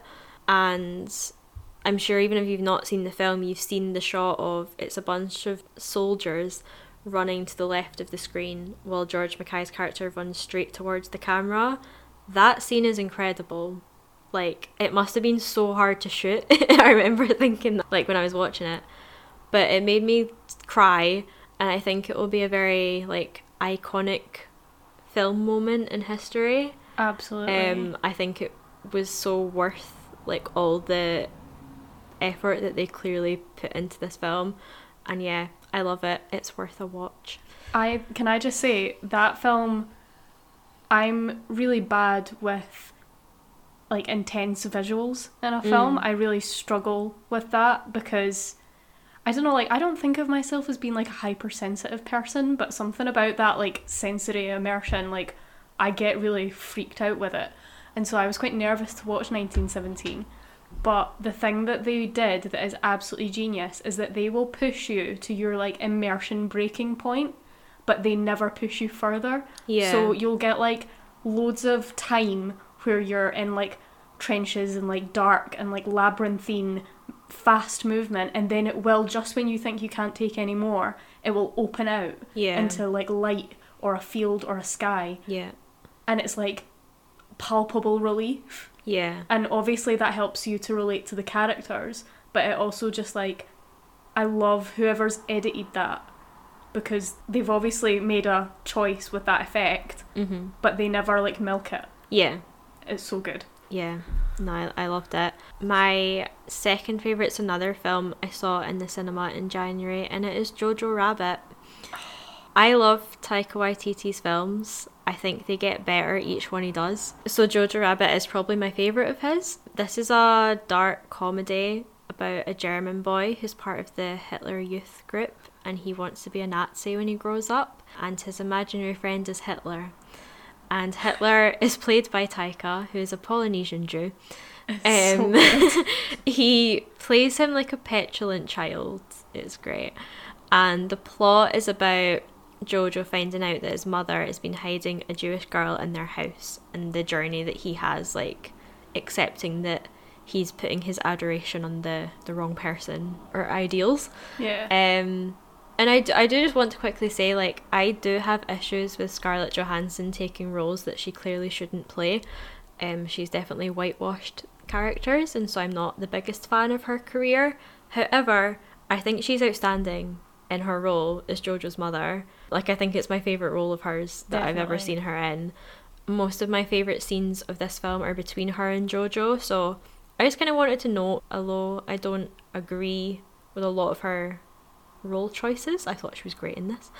But yeah, it's it's a super funny film, which it doesn't sound like it would be, but it is. It's also full of loads of heart, uh, which is what stops it from feeling like a joke. It will also break your heart. It's a mix of things, as with every yeah Taika Waititi film. anyone that's seen it knows that one scene Mm. that just stops you in your tracks Yeah. Yeah, every character is so well thought out, I thought. I particularly loved Sam Rockwell as a Nazi officer. and the the music's fantastic as well. Like I really liked the German version of Heroes by David Bowie. It's so good. And yeah, that's my second favourite film I saw this year. very good choices What about you? Did you go for a film or TV? I went for a film as well Mhm. um, because this film I okay so this film technically came out last year but I saw it this year Yeah. um, back in January and it has immediately won like a top three place in my heart and it is Little Women Mm. it is Greta Gerwig's Little Women Yeah. I don't think I'm ever going to be sick of it I hadn't like horrible confession from an English student, but I hadn't read Little Women before I saw it. I knew the plot. I went to see it, and I'm just. I think I then read the book and I like the film better. Mm. Controversial statement. I don't think that is controversial. I think a lot of people feel like that as well. I just think that the the visual tone of the film, like all the colors, is they're so warm. It's co- color coded so well. The way that the characters all have their own specific like tones. Mm-hmm. I think that Saoirse Ronan as Jo is like my hero and my inner demon. um, her monologue about women makes me cry. Um, Florence Pugh's monologue about marriage makes me Oh. rage. I love that It's scene. so good. The scene where sh- um, Jo and Laurie, Timothy Chalamet, are dancing yes. gives me so much joy. And I think my ultimate favourite scene, because so me and you both like cried multiple times in the cinema seeing Yeah. this, but and I don't normally cry in the cinema. I'll cry at home, but I don't Yeah. cry in the cinema. So like that was a lot for me. But so I had kind of recovered from a lot of that, and then the bit where the dad comes home I for knew you Christmas. were going to say that. Yeah. Like it just immediate it's like spontaneous tears happened to me. I had no inclination that I was going to cry. and it just happened to me. It's so joyful and so sad and it says so much about writing and storytelling and feminism. Oh, I fucking love it. yeah, it's so good. It's so good. It's That so that was a contender for mine.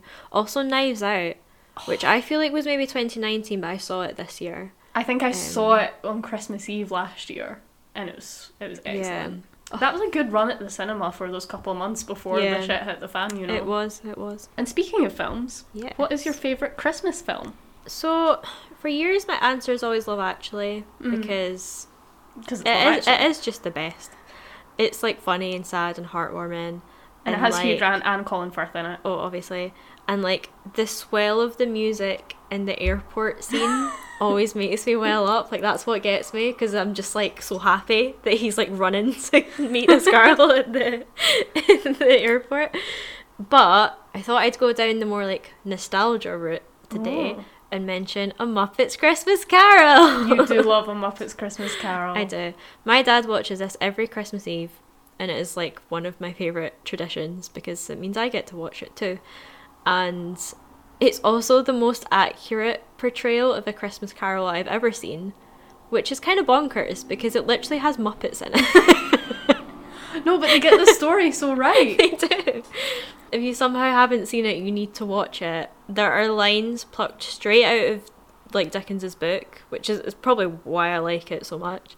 The songs are wonderful. You get to see Michael Caine like singing and dancing with Muppets. It's so just ridiculous. it's just like the ultimate comfort movie. It's so good. I love it so much. I can also endorse this because I don't even like the Muppets as a franchise. Like, I, I don't particularly. I actively disliked the Muppets for most of my childhood. Yeah. But that film slaps. Yeah. What's your favourite Christmas film? Well, I too was gonna go with Love Actually because it is the best, Yeah. and the scene where Alan Rickman cheats on Emma Thompson and then he gives her the CD and then she goes in the bedroom and collects herself is the ultimate like epitome of female strength. Yeah. Um, and I love that. However, what I ended up going with was Edward Scissorhands, Oh, yeah. which I make you watch every year. yeah. Well, don't really have to make Well, you. you don't make me. I I would watch that. You would yeah. watch it anyway. Yeah, but I love it.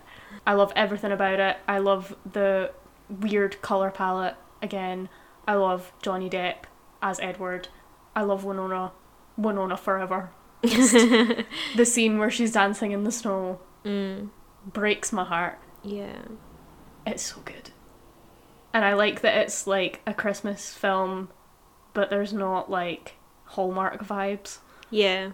Yeah, it's like Christmas is just kind of like there. Is the backdrop Yeah. for this strange tale. Yeah. But I feel like it really does have a lot of like Christmas spirit in it as well. Oh yeah, yeah, definitely. it has like yeah. a lot of like love love the people you're with and Yeah. like don't don't ostracize the weird guy just because he has scissors for hands mm. it's not his fault I absolutely adore that there's just like this suburb that's like all colourful houses, and then there's just this massive hill with, With a, a massive castle. gothic castle on it that he's just in.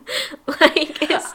I oh, also I love, the it. idea that he was up there for so long And no one just thought to to go and to check. go. Yeah. On the cat, like, and it's the Avon lady that finds him. Everything about it is perfect. It's so Yeah. good. I love it. Also, like the fact that they spend time developing Edward's character, where he like cuts people's hedges into art and then like gives people mental haircuts that they help to find their self-expression. Yeah. It's just so good. I know. And then he cuts all the ice sculptures and it snows. I know. Oh, Do you so know what good. bit used to really like make me sad when I was little? You know, like when you're little and your feelings are too big and you don't understand why you can't watch something. Yeah. I couldn't ever watch the bit where he's like where he cuts his own face by Mm. mistake because Yeah. he gets all freaked out. Yeah. It used to just like I find it I found it so distressing. Yeah. I was like, how does he live? oh. Oh, I love it. Ah, and finally, on our Christmas faves, Mm. what's your favourite Christmas song? So I want to preface my answer by saying that I love all the classic Christmas songs. Yeah. I have many favourites, but I thought I will give you something you've maybe not heard before. ah. Because what I also love is pop punk Christmas songs. yes. A niche we didn't know we needed, but we love it all the same. Or I do. My pop punk Christmas song recommendation is by All Time Low, and it's called Merry Christmas, Kiss My Ass. Love it. It's sort of like Last Christmas, but with swearing. I'm so here for it because I love Last Christmas. So, my favourite lyric is it's so funny. I gave you my heart and you ripped it apart like the wrapping paper trash. Oh, oh. the agony. It's so good though. It's like it's funny. It's obviously a piss take. Like Yeah. they've they've done it as a joke. It's just very funny, and I thought I'd give you a song that you maybe didn't know. Maybe not one for your like family friendly Christmas playlist, um, but it is worth a listen because if you can't yell along to a Christmas song, then what's the point? Hashtag fairy tale of New York. What song did you go for? Oh, I couldn't pick because I was the same. I started thinking of ones that people might not know. Yeah, So obviously I'm the same. I love all the the classic bangers. I love Your Last Christmas. I love Your Fairy Tale of New Yeah. York. You know, all of that. I actually also really love chestnuts roasting on an open fire Oh, for like you? wholesome vibes. I don't know. I, d- I don't care for that one. I don't know what like see when let's like Frank Sinatra sings it. I'm Ye- just well, like yeah, oh. but but he could sing anything and I would like Yeah. it. Anyway. But the one that I picked originally was Phoebe Bridgers just released a Christmas EP and she's done a version of Have Yourself a Merry Little Christmas. Mhm. And that song makes me quite emotional anyway because I think it's sad even though it's meant to be happy. yeah, But her version is specifically for 2020, and there is a verse that says, let me find the actual. Someday soon we all will be together, if the fates allow. Until then, we'll have to muddle through somehow. so have yourself a merry little Christmas. oh, And I'm like, okay, Phoebe, did you have to go that hard for 2020? but it's actually really beautiful. So Yeah. if you're having like, if you're having a weird Christmas and you're feeling sad, that's a good little one to cry to. If you're having a not sad Christmas, Christmas Tree Farm by Taylor Swift. Fucking bangs. It's just so happy and saccharine. It's way too sweet. yeah. It's about the fact that she grew up literally on a Christmas tree farm and taking your like love of your life back to the Christmas tree farm where you grew up. that is very cute. It's cute as fuck. I love it. got some very different genres going on there for your Christmas playlist. I I, yeah, well, I, I like I like both sides of Christmas. yes.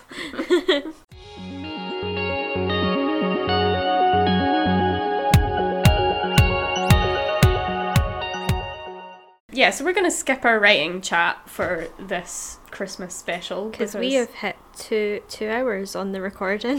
so, um, but do you have a rant for us? I do have a rant. right, listen, buckle up, because I've got something very important to share with the group. Stop washing your dishes or whatever it is you're doing and tune in. Speaking of Christmas songs, right? I did a stupid thing and I went on Twitter That was the full stupid thing. okay. and I have one thing to say to Twitter. Baby, it's cold outside. Oh, I know what you're gonna say. It's not a creepy song. Yeah. In fact, people saying that this is a creepy song is everything that is wrong with modern discourse, and here is why. So, for anyone who doesn't know, this song has been debated in recent years because some people read the lyrics as sexist and even sexually predatory, promoting date rape. Specifically, the line, Say what's in this drink, which is always sung by the female part, gets a lot of scrutiny, but we're going to take an academic view of this shit right now. This song was written in 1944. 1944. Do we think that people, women, wanted sex any less in 1944 just because all the photos were in black and white? No. So, your first point, desire was just as high then as it is now, but you couldn't just say that in 1944. You couldn't release WAP in 1944, right? So, because of the social mores of, mores of the time, we're going to talk about like they're all like propriety. People didn't get it on outside of marriage, obviously. Mm. So if you were going to spend time unsupervised with your sweet, sweet sweetheart, it was going to be outside in broad daylight, where the public at large would ensure that you were kept appropriate. No real good to anyone that's got impure motives. However, winter visit runs long. You go over to take your Christmas presents, and then a blizzard starts out the window. What is a girl to do? That's the premise of Baby It's Cold Outside. But there's more. This show of propriety ran even deeper than just like couples against the world. It was so deeply embedded in your upbringing, especially for girls, that you couldn't even really let the person that you were trying to sleep with know that you were trying to sleep with them, because that would have been improper. So everything has to be coded or coy, and words are chosen very carefully and loaded with meaning so that they could be passed off as innocent or ignored without any like injury to pride or decency. So it was the role of the woman to be resistant, to verbalize every possible thing that a decent woman would verbalize, so that the man can explain them all away and give her a foolproof excuse to stay. So that's why she's given it. My mother will start to worry, my father will be pacing the floor, and all the way through he's like, Baby, you'll freeze out there, it's up to your knees out there. All the way through this debate, he's taking off her hat and pouring her a drink and offering her a cigarette, and she's taking them because she's got no intention of leaving. She just needs to, and I quote, say that she's tried for the sake of what he might think of her and then for what others might say. The song is an in joke, it's critiquing performative bullshit that people had to go through to talk themselves into a night together. Because the reason they settle on, the only part of the song that they harmonise on at the end is Baby, it's cold outside, which is the first reason he gives her to stay. She was always going to. Don't get me wrong. Today, that same conversation would be creepy, but that's only because some of us are in a more privileged position, thanks to the feminist movement, where women aren't de- demonised for spending the night with someone. So in 2020, if you're saying no, no, no, sir, and he's saying mind if I move in closer, that's a big red flag. But see, the next time I see someone being woke on Twitter dissecting the insidious hidden meaning of this song, I'm cutting ditches. it's not creepy because it's not literal, it's a joke and it's a clever one. Twitter, take notes on that. Was it not also a thing that people said? They said, "Say what's What's in this drink." drink? Like that was just a, like It means it's a strong drink. yeah, like it That's doesn't all. mean you're being roofied. Yeah, Like, it just it's her being like, say what's in this drink, as in like I'm not gonna be able to drive after this. What's in Yeah. this? Like, yeah, you know, like, ugh. I wholeheartedly agree with you. So I feel like most of our listeners, because you're smart people, would have known that. But for anyone that didn't, I hope that you don't feel the need to be arsy about this song anymore. Okay, Do you have an insight for us? I did. So I was trying to find a Christmas themed insight this week, but I I couldn't. So we have an insight about something else on my mind recently, and that is Dark Academia, Ooh. which I feel is also quite- still quite like wintry. Yeah, we get a lot of. Plus, it's like difficult to have an insight on like a religious holiday Yeah, when your insights are all mystic. Yep.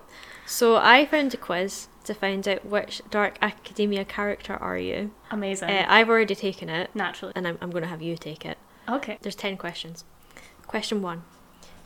You throw open the linen curtains and the window is streaked with rain. How will you spend this gloomy morning? 1. Fleeing into the misty woods nestled behind the main campus, you won't be seen for quite a few hours. 2. Taking a long contemplative stroll, patting local dogs en route. Uh, 3. Inviting a few trusted friends over for olives, cheese, and rich dark wine. 4. Journaling your thoughts and reading poetry beneath the blanket of clouds. 5. Flipping through well worn books, annotating at your leisure with dark coffee in hand. Oh, I'm torn between the dogs, the wine and the cheese, and the poetry. oh, I mean, realistically, if it's if it's gloomy outside, I ain't going outside, Hmm. and if it's morning, I ain't I ain't doing wine and cheese. So I'll go with the poetry. Question 2. It is now midday. You enter the dim lecture hall and glance at the oaken desks before you. Where do you sit? 1. Front row, hands clasped in an earnest expression of enthusiasm. 2. Near the back where the lights flicker, thoughtfully thumbing the etchings on the desk. 3. The third row, beside a studious tweed clad friend of yours. Or 4. Somewhere in the middle, close to the door for fresh air and an easy escape route. This is interesting because I've been most of these students. yeah. I think at school I was definitely your front row gal, Mm. and then when I did physics, I was definitely your back with the flickering lights gal. I'd say now I'm I'm third row with a friend. The lecturer begins to speak, and with that cold sweat of dread, you realise that you have stumbled into the wrong room. Which class have you happened upon? So, which class do you not want to be in? Right. 1. Theology. 2. Game theory mathematics. 3. Linguistics. 4. Creative writing. I'm torn between theology and game theory. I don't know what scares me more, religion or maths. Probably maths. Okay. 4. As you exit from this whirlwind of a lecture, you feel a new weight in your left pocket. Confused, you draw a small object from it. Someone must have slipped it in and fled. What is it? Ooh. the questions are so good. Okay, 1. A perfectly flat stone, ideal for skipping on burbling brooks. 2. An unlabelled vial of what looks like perfume, its musky sweetness already noticeable. 3. A well worn note with a handwritten poem on it, stamped with a strange wax seal. 4. A tiny crushed bouquet of thistle flowers and larch twigs tied with twine. Or 5. Three tarot cards and a sprig of rosemary in a cream coloured envelope. I mean, what I want it to be is three with the poem and the stamp because that's cool. Mm. But I do like a good rock, and I feel like people know that about me. So I'm gonna say it's a stone for skipping. Okay. I have like this little collection of stones on my lamp in my room that are ones that I've picked up at the beach, being like, that's a nice rock, or ones that my friends have picked up at the beach and given me, being like, here's a nice rock for you. Okay. Question 5. You return to your dorm and find your door unlocked. As you slip inside warily, you notice someone standing beside your bookshelf. Who is it? Hmm. 1. A slight man with sloped shoulders and flax coloured hair. He thumbs the spine of the Odyssey, oblivious of your presence. 2. A childhood friend you've not seen in eight years clutching your copy of Oliver Twist. You feel your cheeks flush with pleasant surprise. 3. Your peculiar roommate, a dark haired girl who scarcely speaks. She gives you a disapproving glance. Four, a young child who's either prodigious or completely lost, his eyes well with frightened tears. Oh, amazing. Um, I mean, the obvious choice here would be the roommate because you are a dark haired roommate who rarely speaks. But no, I'm going to go with the childhood friend because I actually have a childhood friend who was obsessed with Oliver Twist. Oh, that's interesting. Okay, question six. You blink thrice and the figure is gone. Ooh. The musty lecture hall air must have clouded your mind. You shake it off and slink onto your couch to watch a film. Which do you pick? Okay. 1. Romeo and Juliet, 1968. Leonard Whiting and Olivia Hussey provide such a tender image of young, foolish love. Blade Runner, 1982. The science fiction masterpiece is heartbreakingly beautiful and intelligent. 3. you can you'll know why I picked this one. Donnie Darko, 2001. A dash of quantum entanglement and disrupted timelines is just what you need at the moment. 4. The Talented Mr. Ripley, 1999. A psychopathic descent into madness with plenty of well crafted immorality. Let's begin. Or 5. Running on Empty, 1977. You want something to bring melancholy tears to your eyes. Besides, it's about time for your regular dose of piano playing River Phoenix. I've actually not seen all of these, or many of them, but from those descriptions, yeah, I'd pick the description. I'm gonna go with Running on Empty. I like a good bit of melancholy. Question 7. The film has finished and you are itching to create something, anything. You decide to open a notebook and write. What are you working on? 1. The opening of a vivacious fantasy tale. 2. A collection of ethereal poetry. 3. A short story set in the 1920s. Or 4. An extended epic poem, Hellenic in tone. Mm, ethereal poetry. Question 8. You pause mid story to grab a bite to eat. What was the last sentence you wrote? 1. Wreathed in fragrant laurel, the emperor reclined, mumbling his affirmation carelessly. 2. The lichen continued to grow, a vicious, ever expanding entity masked in pale green obscurity. 3. The tears welled before overflowing, warm rivulets of salt running clean paths down his dust covered cheeks. 4. Well, I'll leave you to it, murmurs Mael, his lips forming a quiet smirk as he turns to the door. 5. His hands found hers, and the two smiled as the years of separation were closed in that one moment of perfect contact. Or 6. The child laughed, a clear, silvery laugh, and she knew that there was nothing she would not sacrifice to preserve that happiness. The one about the lichen. Also, I think I called that lichen earlier, and I always do that in my head, and I do know that it's lichen. But Oh, right, okay. but I think in my quote that I read out, I called it lichen. Question 9. You start to prepare dinner by candlelight. What are you making? Ooh. 1. A lovely winter soup of lentils and swede. 2. Two slices of toast with fresh ricotta served with a few cherry tomatoes. 3. Roasted parsnip, potato, and pumpkin. 4. Spaghetti with forest harvested mushrooms and dark spinach. Or 5. Elegant slices of pickled beetroot sandwiching goat cheese and walnuts. Spaghetti with mushrooms and spinach. Yeah. that sounds dope. As you eat your dinner, you twirl the fork between the thumb and forefinger, deep in contemplation. Your thoughts turn introspective and you wonder, what are you afraid of? Ooh. 1. Living a bland, purposeless life. 2. Never finding someone to grow old with, someone with whom you can cherish life. 3. Being seen as unintelligent or ordinary. 4. Never creating anything of quality. 5. Becoming too close to a person, falling prey to romantic frivolities. Or 6. Betraying your own sense of morality and justice. Cue the existential crisis. I know. I'm between the justice and the bland life. mm. I think I like to believe I'm the person that would be most afraid of betraying my own sense of justice, but I'm probably quite a bit of a pussy there. So I'll go with bland and purposeless life. Okay. We got the same person. really? Which is weird because a lot of our answers were not the same. But okay, so this is the answer for both of us then. We got Todd Anderson from Dead Poet Society.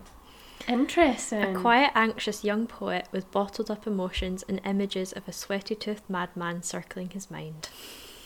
I love that. I don't feel like I related a lot to him in the film, but See, I, I think I did, but I don't know if I would have said that for you. it's probably all just the poetry answers that that put me there. Maybe. I didn't have any poetry answers though. Mm. Interesting. Interesting indeed.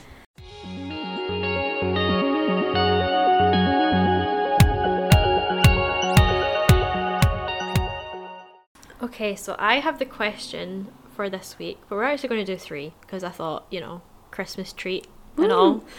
Two are Christmas themed, one is not, but it snuck its way in. Oh, also, I forgot to write down who sent these in. So I'm really sorry, but I don't have your names. Merry Christmas, Um, everyone. thank you. Question one What is your favourite element of Christmas dinner? I will throw this out to just say Christmas food in general because I know that you don't like Christmas dinner. Yeah, I don't So, really like Christmas dinner. For me, it's either pigs and blankets or roast potatoes, but roast potatoes aren't specifically Christmas. So maybe pigs and blankets. I like, yeah, mine isn't specifically Christmas because I like Yule log, but that's just chocolate cake. But it only looks like a log at Christmas. True. I I enjoy all the other like the non dinner bits. So like, in our house we have homemade soup at Christmas. I love that, and we have cheese and crackers, and you can have that anytime, but it's better at Christmas. Yeah. And we get like a joint of ham, and we put that with the cheese and crackers. I don't like ham. I do, and it's really good, like a honey roast ham. So yeah, I don't. I like the I like the picky bits. Yeah. I also I like the Boxing Day meal more. I like the Mm. Boxing Day leftovers. See, we don't. Yeah, we've just kind of abandoned doing a, a Christmas dinner because no one in my house really likes it. But Mm. yeah, like when when my grandparents used to do like a big Christmas Yeah. dinner, the Boxing Day was always Because basically, I I don't like turkey, so I eat like a slither of turkey, Yeah. and then all the other stuff. But then Boxing Day, all the other stuff is still there. yeah, So everyone eats the turkey, and I'm like, well, I'm just going to eat 15 pigs and blankets. I'm just Um, gonna eat a and- pound of stuffing. and yeah, stuffing and pickled onions and loads of bread and butter because that's just always there as Yeah. well. Like, yeah, yeah. that was lots of things. Okay, let's do the let's do a non-Christmas one. now. Okay. If you could cast Dwayne the Rock Johnson in any Disney remake, what would it be? Oh my god. Can I first of all have a little bit of a rant? Yeah. I hate Disney remakes. Oh yeah. They boil my blood. I'm over them. I didn't hate them to begin with, but No, I'm over I, them now. I just think there must be so many stories that Disney gets sent that they're not making. Mm. So many original stuff, and they're just doing remakes that aren't any better than the original. It really, it just really bugs me. I hate them. Yeah. I mean, there's some like I don't mind when they do uh like what do you call it when it's like a different treatment of the story. So like I liked Maleficent. Oh, I don't like that. I know you didn't, but like I that one I can live with no, because that it's makes, a different that story. makes sense, but I think I count a Disney remake as like them just remaking one of their cartoons. Yeah. like yeah, their um, animated films. Yeah, I'm not into that. But what I will say is Dwayne the Rock Johnson we've just had this remake, so I hope that this doesn't happen, but he would have made an excellent Gaston. I'd love to Is see he him not too Gaston. nice for Gaston? But that's why I'd love to see him play it oh, because Oh, I yeah, think he'd be so funny playing Gaston. My answer, which is not a good answer, but if they ever did, which I hope they never do, but if they ever like remade Moana, I feel like he should just play his character from Moana. Alright, yeah. That's because I hate them. Sorry. But I do like Dwayne the Rock Johnson. I do like him. Yeah. okay, last one, hmm which is hard. I've actually not thought about this. Do you have a favorite present that you've bought for someone else? Oh, This is hard. I'm trying to think over the years. I like to think I'm quite good at gifts, but I wouldn't say that there's like a standout one. One thing I started this year is I can say this because it's coming out on Christmas, but I've got Addie LaRue for my sister, and I'm gonna like write my favorite quote in it and Mm. like give it to her, which I feel like is just something I'm just gonna start doing now when I give people books. Yeah, we talked about that, Yeah. didn't we? Like we wanted to do inscriptions and books. So I like I just think that's really lovely. So I I like the idea that I'm going to do that, but that's I don't know. I think mine wasn't a Christmas gift, it was a birthday gift that I gave an ex, but basically like I booked us like a weekend away doing like outdoorsy shit Mm. that I don't enjoy, but that I knew that he would. Yeah. And then I did obviously end up enjoying it because that's what happens. But I was quite young at the time and it was quite difficult to like organise logistically. And I had loads of people involved to Mm. like carry it off. Yeah. And I was like, I remember feeling dead proud of myself that I'd managed Yeah. to like save up and pay for it and organise it all on my own. I was very Yeah. proud of myself. So That is cute. I feel like the the ones I like that I've given to people are like handmade ones. Like like for my ex, I remember he really loved the film. I love it as well. Kubo and the Two Strings. I don't think you've seen that. No, I've it's not. it's really good. But like, there's a little like army man who's made. He's like origami. He's made of paper, Mm. and I did like a like a drawing Aw. of him, and he looked like a lot of origami. Like I like I just remember liking that. I don't know. I try and do handmade stuff when I can. Yeah, I like when I I particularly like, and I don't do this often because it takes a lot of time, and I don't always have the time. But I like making hampers for people. Mm. So like at one point for Mother's Day, I made my gran like a hamper of like basically she was going into hospital, so it was like sad. But I made her like I got her like a blanket and a book and like slippers and like new pajamas and stuff, and it was all stuff that she was going to get to use Yeah. then. And she like really appreciated that, and I felt good. And I was like, I don't know, I like when I have the time to like make a specialist like this is for this, Yeah. or like Yeah, no, I like that. a little relaxation hamper, or like a book hamper or something. Yeah. That's always fun. Yeah, me, me and my ex used to do like themed presents. Yeah, I remember you used to do that. Yeah, like we would just kind of pick like like I remember oh was it my birthday or was it Valentine's Day? I can't I think it was my birthday and he did like a like a film themed gift. So he got me posters. He got me Star Wars posters, Indiana Jones posters, Donnie Darko poster. Like he Mhm. like which is all stuff that I liked. He got me like a little BB-8 toy and like like it was just like he did a theme and I remember one I think it was a birthday he did like a oh, am I going to say this in the podcast? Yeah, sure, whatever. Sorry, Liam. Our like nicknames to each other were Fox and Bun, Yeah. and he did a a present one year where it was all fox and rabbit themed stuff. That's really cute. Like it was really cute. So like I, I quite like I don't do that. I've not done that outside of like that relationship, but I think that's quite a cute idea. If- Yeah. If, there's something you know someone really likes, you could do like a themed gift. yeah, I've done that. It might this present might not got to the person by Christmas, so I won't say what it is or who it's for. But I did that for one of my presents this year. Yeah. I did like there's like a basically it was themed around like things that she liked, and I sent her a gift, Yeah. and it felt good. So That's cute. I fe- it, it it feels like cohesive when you put it together. Yeah. You're like this is this is fun. Yeah.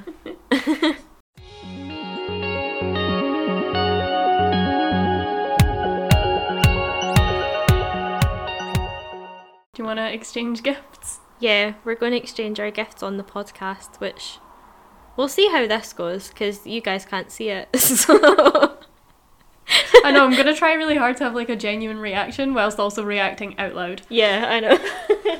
There you go. Thank you. You go first because Okay. you have more thing like more Yeah. items. I'm going to go for a little item. My absolutely amazing wrapping skills. I can't wrap presents. They look like they've been wrapped by a ten year old. A meter of tape on the tiniest little.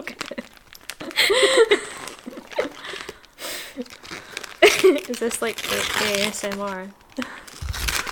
Oh, it's got stars on it. Is that little ghost? Yeah. Oh, I've got a scrunchie with rainbow ghosts on it. That's so cute. And one with gold stars. Which I realised the other day you actually have one just like that. But it's like velvet, the one I've got. yes, that one's like I will shiny. definitely still wear it. Thank you. You're welcome. They're cute. I saw that ghost on it and I was like, Emily needs to own. I'm gonna wear that all year round. Okay. I'll open up one of mine. This, on the other hand, is beautifully wrapped. We've got ribbon that's all curly. It's all shiny. We've got some classy brown paper. I am going to also go for a little one. We have appropriate amounts of tape. oh, there's tissue paper and everything, man. Oh, that, well, that wasn't me.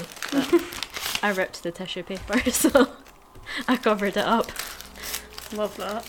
Oh, it's pink. Whatever it is, it's pink. Oh. oh, it's so cute. It's a tiny notebook.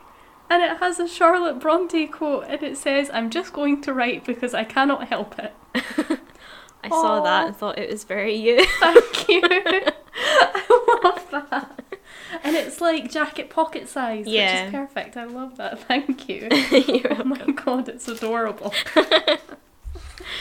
Right. It has the same energy as no shan't. yeah. What is this? This might need some. No, she gets it. It's fine. Oh my god! I don't even know how you would know what that is. Because I did my fucking research. Right, so oh, I'm so happy. Rebecca's got me a T-shirt, which first of all is a very nice It's a cool T-shirt. it t-shirt, feels very it? nice. and it's a reference to a podcast I really like called Beach Too Sandy, Water Too Wet. And they in like their first episode, they they have like a review from someone called the the Baron of Cream. I can't remember how it even comes up, but she's got me a t-shirt that says that on it. And it's like got a literal baron of cream illustrated on it. That's amazing. Well done. I'm so glad you like that. That was such a risk present. I was like, what if this is such a niche bit of this podcast that she doesn't even No, they talk it? about it a lot. I just can't. I can't remember where it came about, but I know Oh. it. Yeah. Oh, I'm so relieved. that also arrived yesterday. Oh, did so it? That's funny. that that was in time. Oh my god. Oh my god, because you were there was so much podcast merch, and I was like, I don't know what to pick, and I just thought that was a really cool T-shirt. It is a cool T-shirt. Thank you. What is this? It's also pink, and it has a sticker on it that says, "Thank you for supporting my small business. Eh? Ethical shopping." Support small businesses, guys. What are you doing? Oh my god! oh my god! You need to smell it. It's a Stars Hollow candle. It smells of coffee. It smells of coffee and cinnamon. It smells like the latte I drink every single day. Yeah. And it's glittery. and it has a quote on top, and it's a Lorelai Gilmore quote. And it says, Hey, I have a huge dilemma that I need your opinion on. Am I more beautiful today than yesterday? Which is very much something I would say. Thank you so You're much. welcome. I love it. Oh my god. It's so good. Alright, I'll give you your next lot. I'll give you this one. Okay. Oh. Oh, I think I know what this is. it's so pretty. I know. Oh, it's the Circe one. Right. How do I even explain this? I bought like five candles from this company called the Honeymoon Apoc. I can't say that word. Apothecary. Apothecary.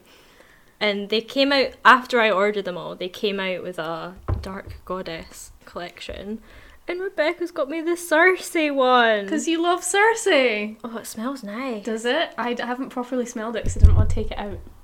Mm, I don't even know what it is. To be honest, they nice. all like they all sounded amazing, but this Yeah. one I thought you would like the smell of best. Yeah. Oh, it comes with stuff. There's a Spotify playlist to listen to as you light your candle I know. and answer your journal prompts.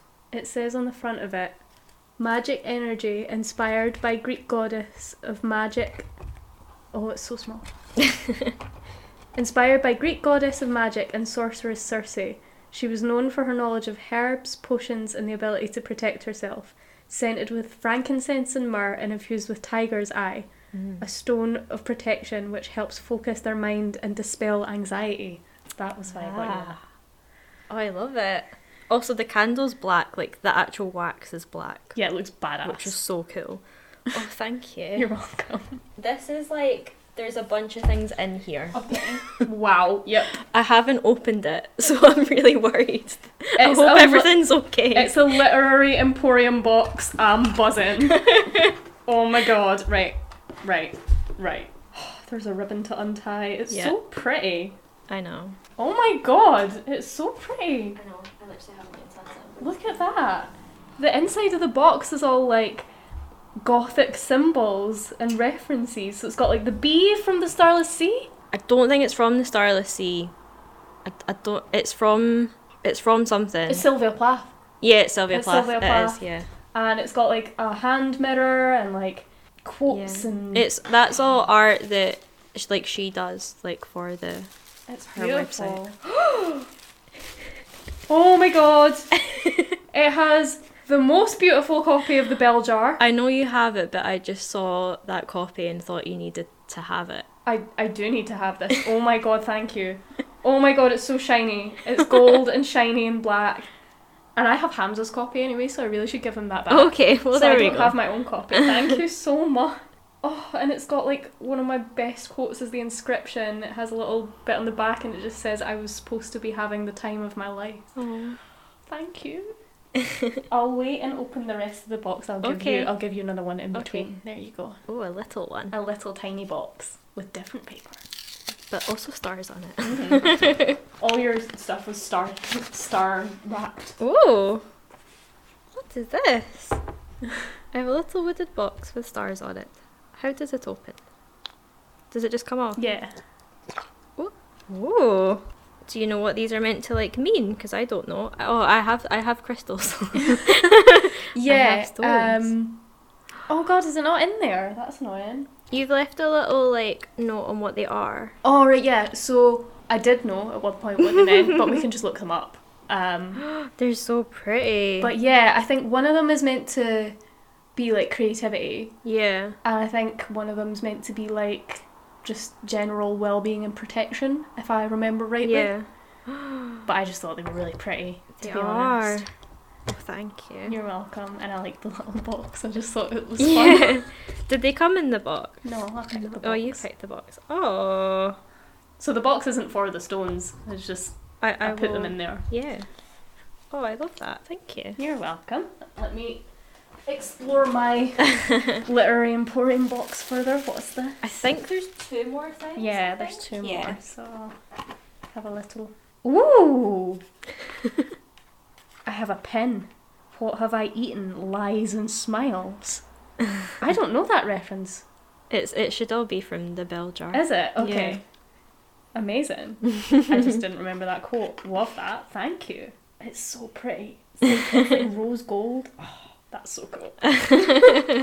Oh, this feels like a book. I feel like we always get each other a book without fail, don't we? Yeah, it'd be kind of rude not to.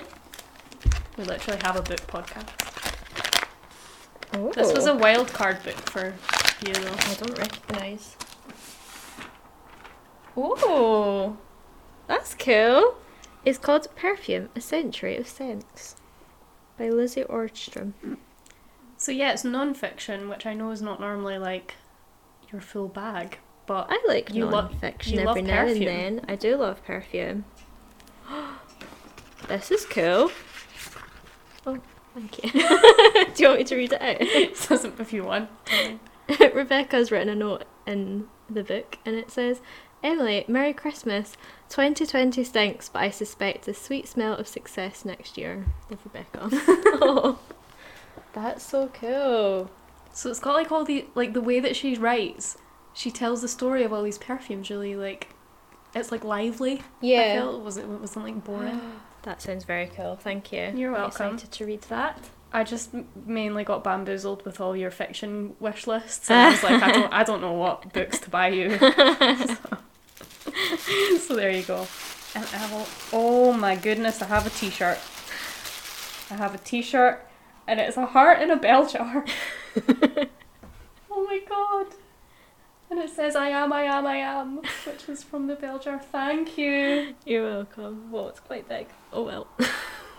Here, it'll be comfy. Yeah. Do you know who I saw that has that T-shirt? Weirdly, um, I think so. I think it's the same T-shirt. That guy on TikTok who does the PhD stuff. Like he was. I'm pretty sure it's that one. I was like, oh, that's interesting. That's cool. Oh, it's so cute though. Thank you very much. You're welcome. Oh, so many nice things. And I have one more thing for you, but it's really just an extra. Here you Thank go. you. oh, can't go wrong, can you? Massive box of Ferrero Rocher. What can I say? Amazing. We will enjoy those later. Yep.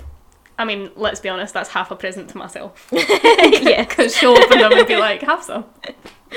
Nice. Thank you. Oh. I will Oh, enjoy those. oh, and that's your card. Oh, thank you. Sorry, I, I don't do cards. I'm bad at cards. No, that's alright. Oh, well, that was fun. That was fun. Hopefully that was interesting to you guys. Oh, I feel all warm and happy. Same.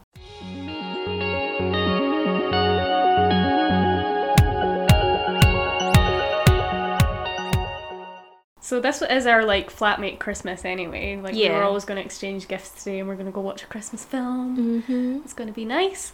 But yeah, hope that you all had slash are having a nice Christmas.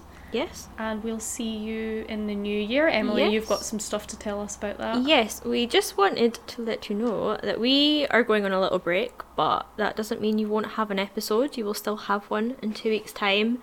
We recorded a bonus Q and A episode uh, a little while back, so that will go up to give us some time to chill over the holidays, and we'll be back the fortnight after, as usual, with our usual kind of episode. Yeah, which will be significantly shorter than this. Yes, oh my god.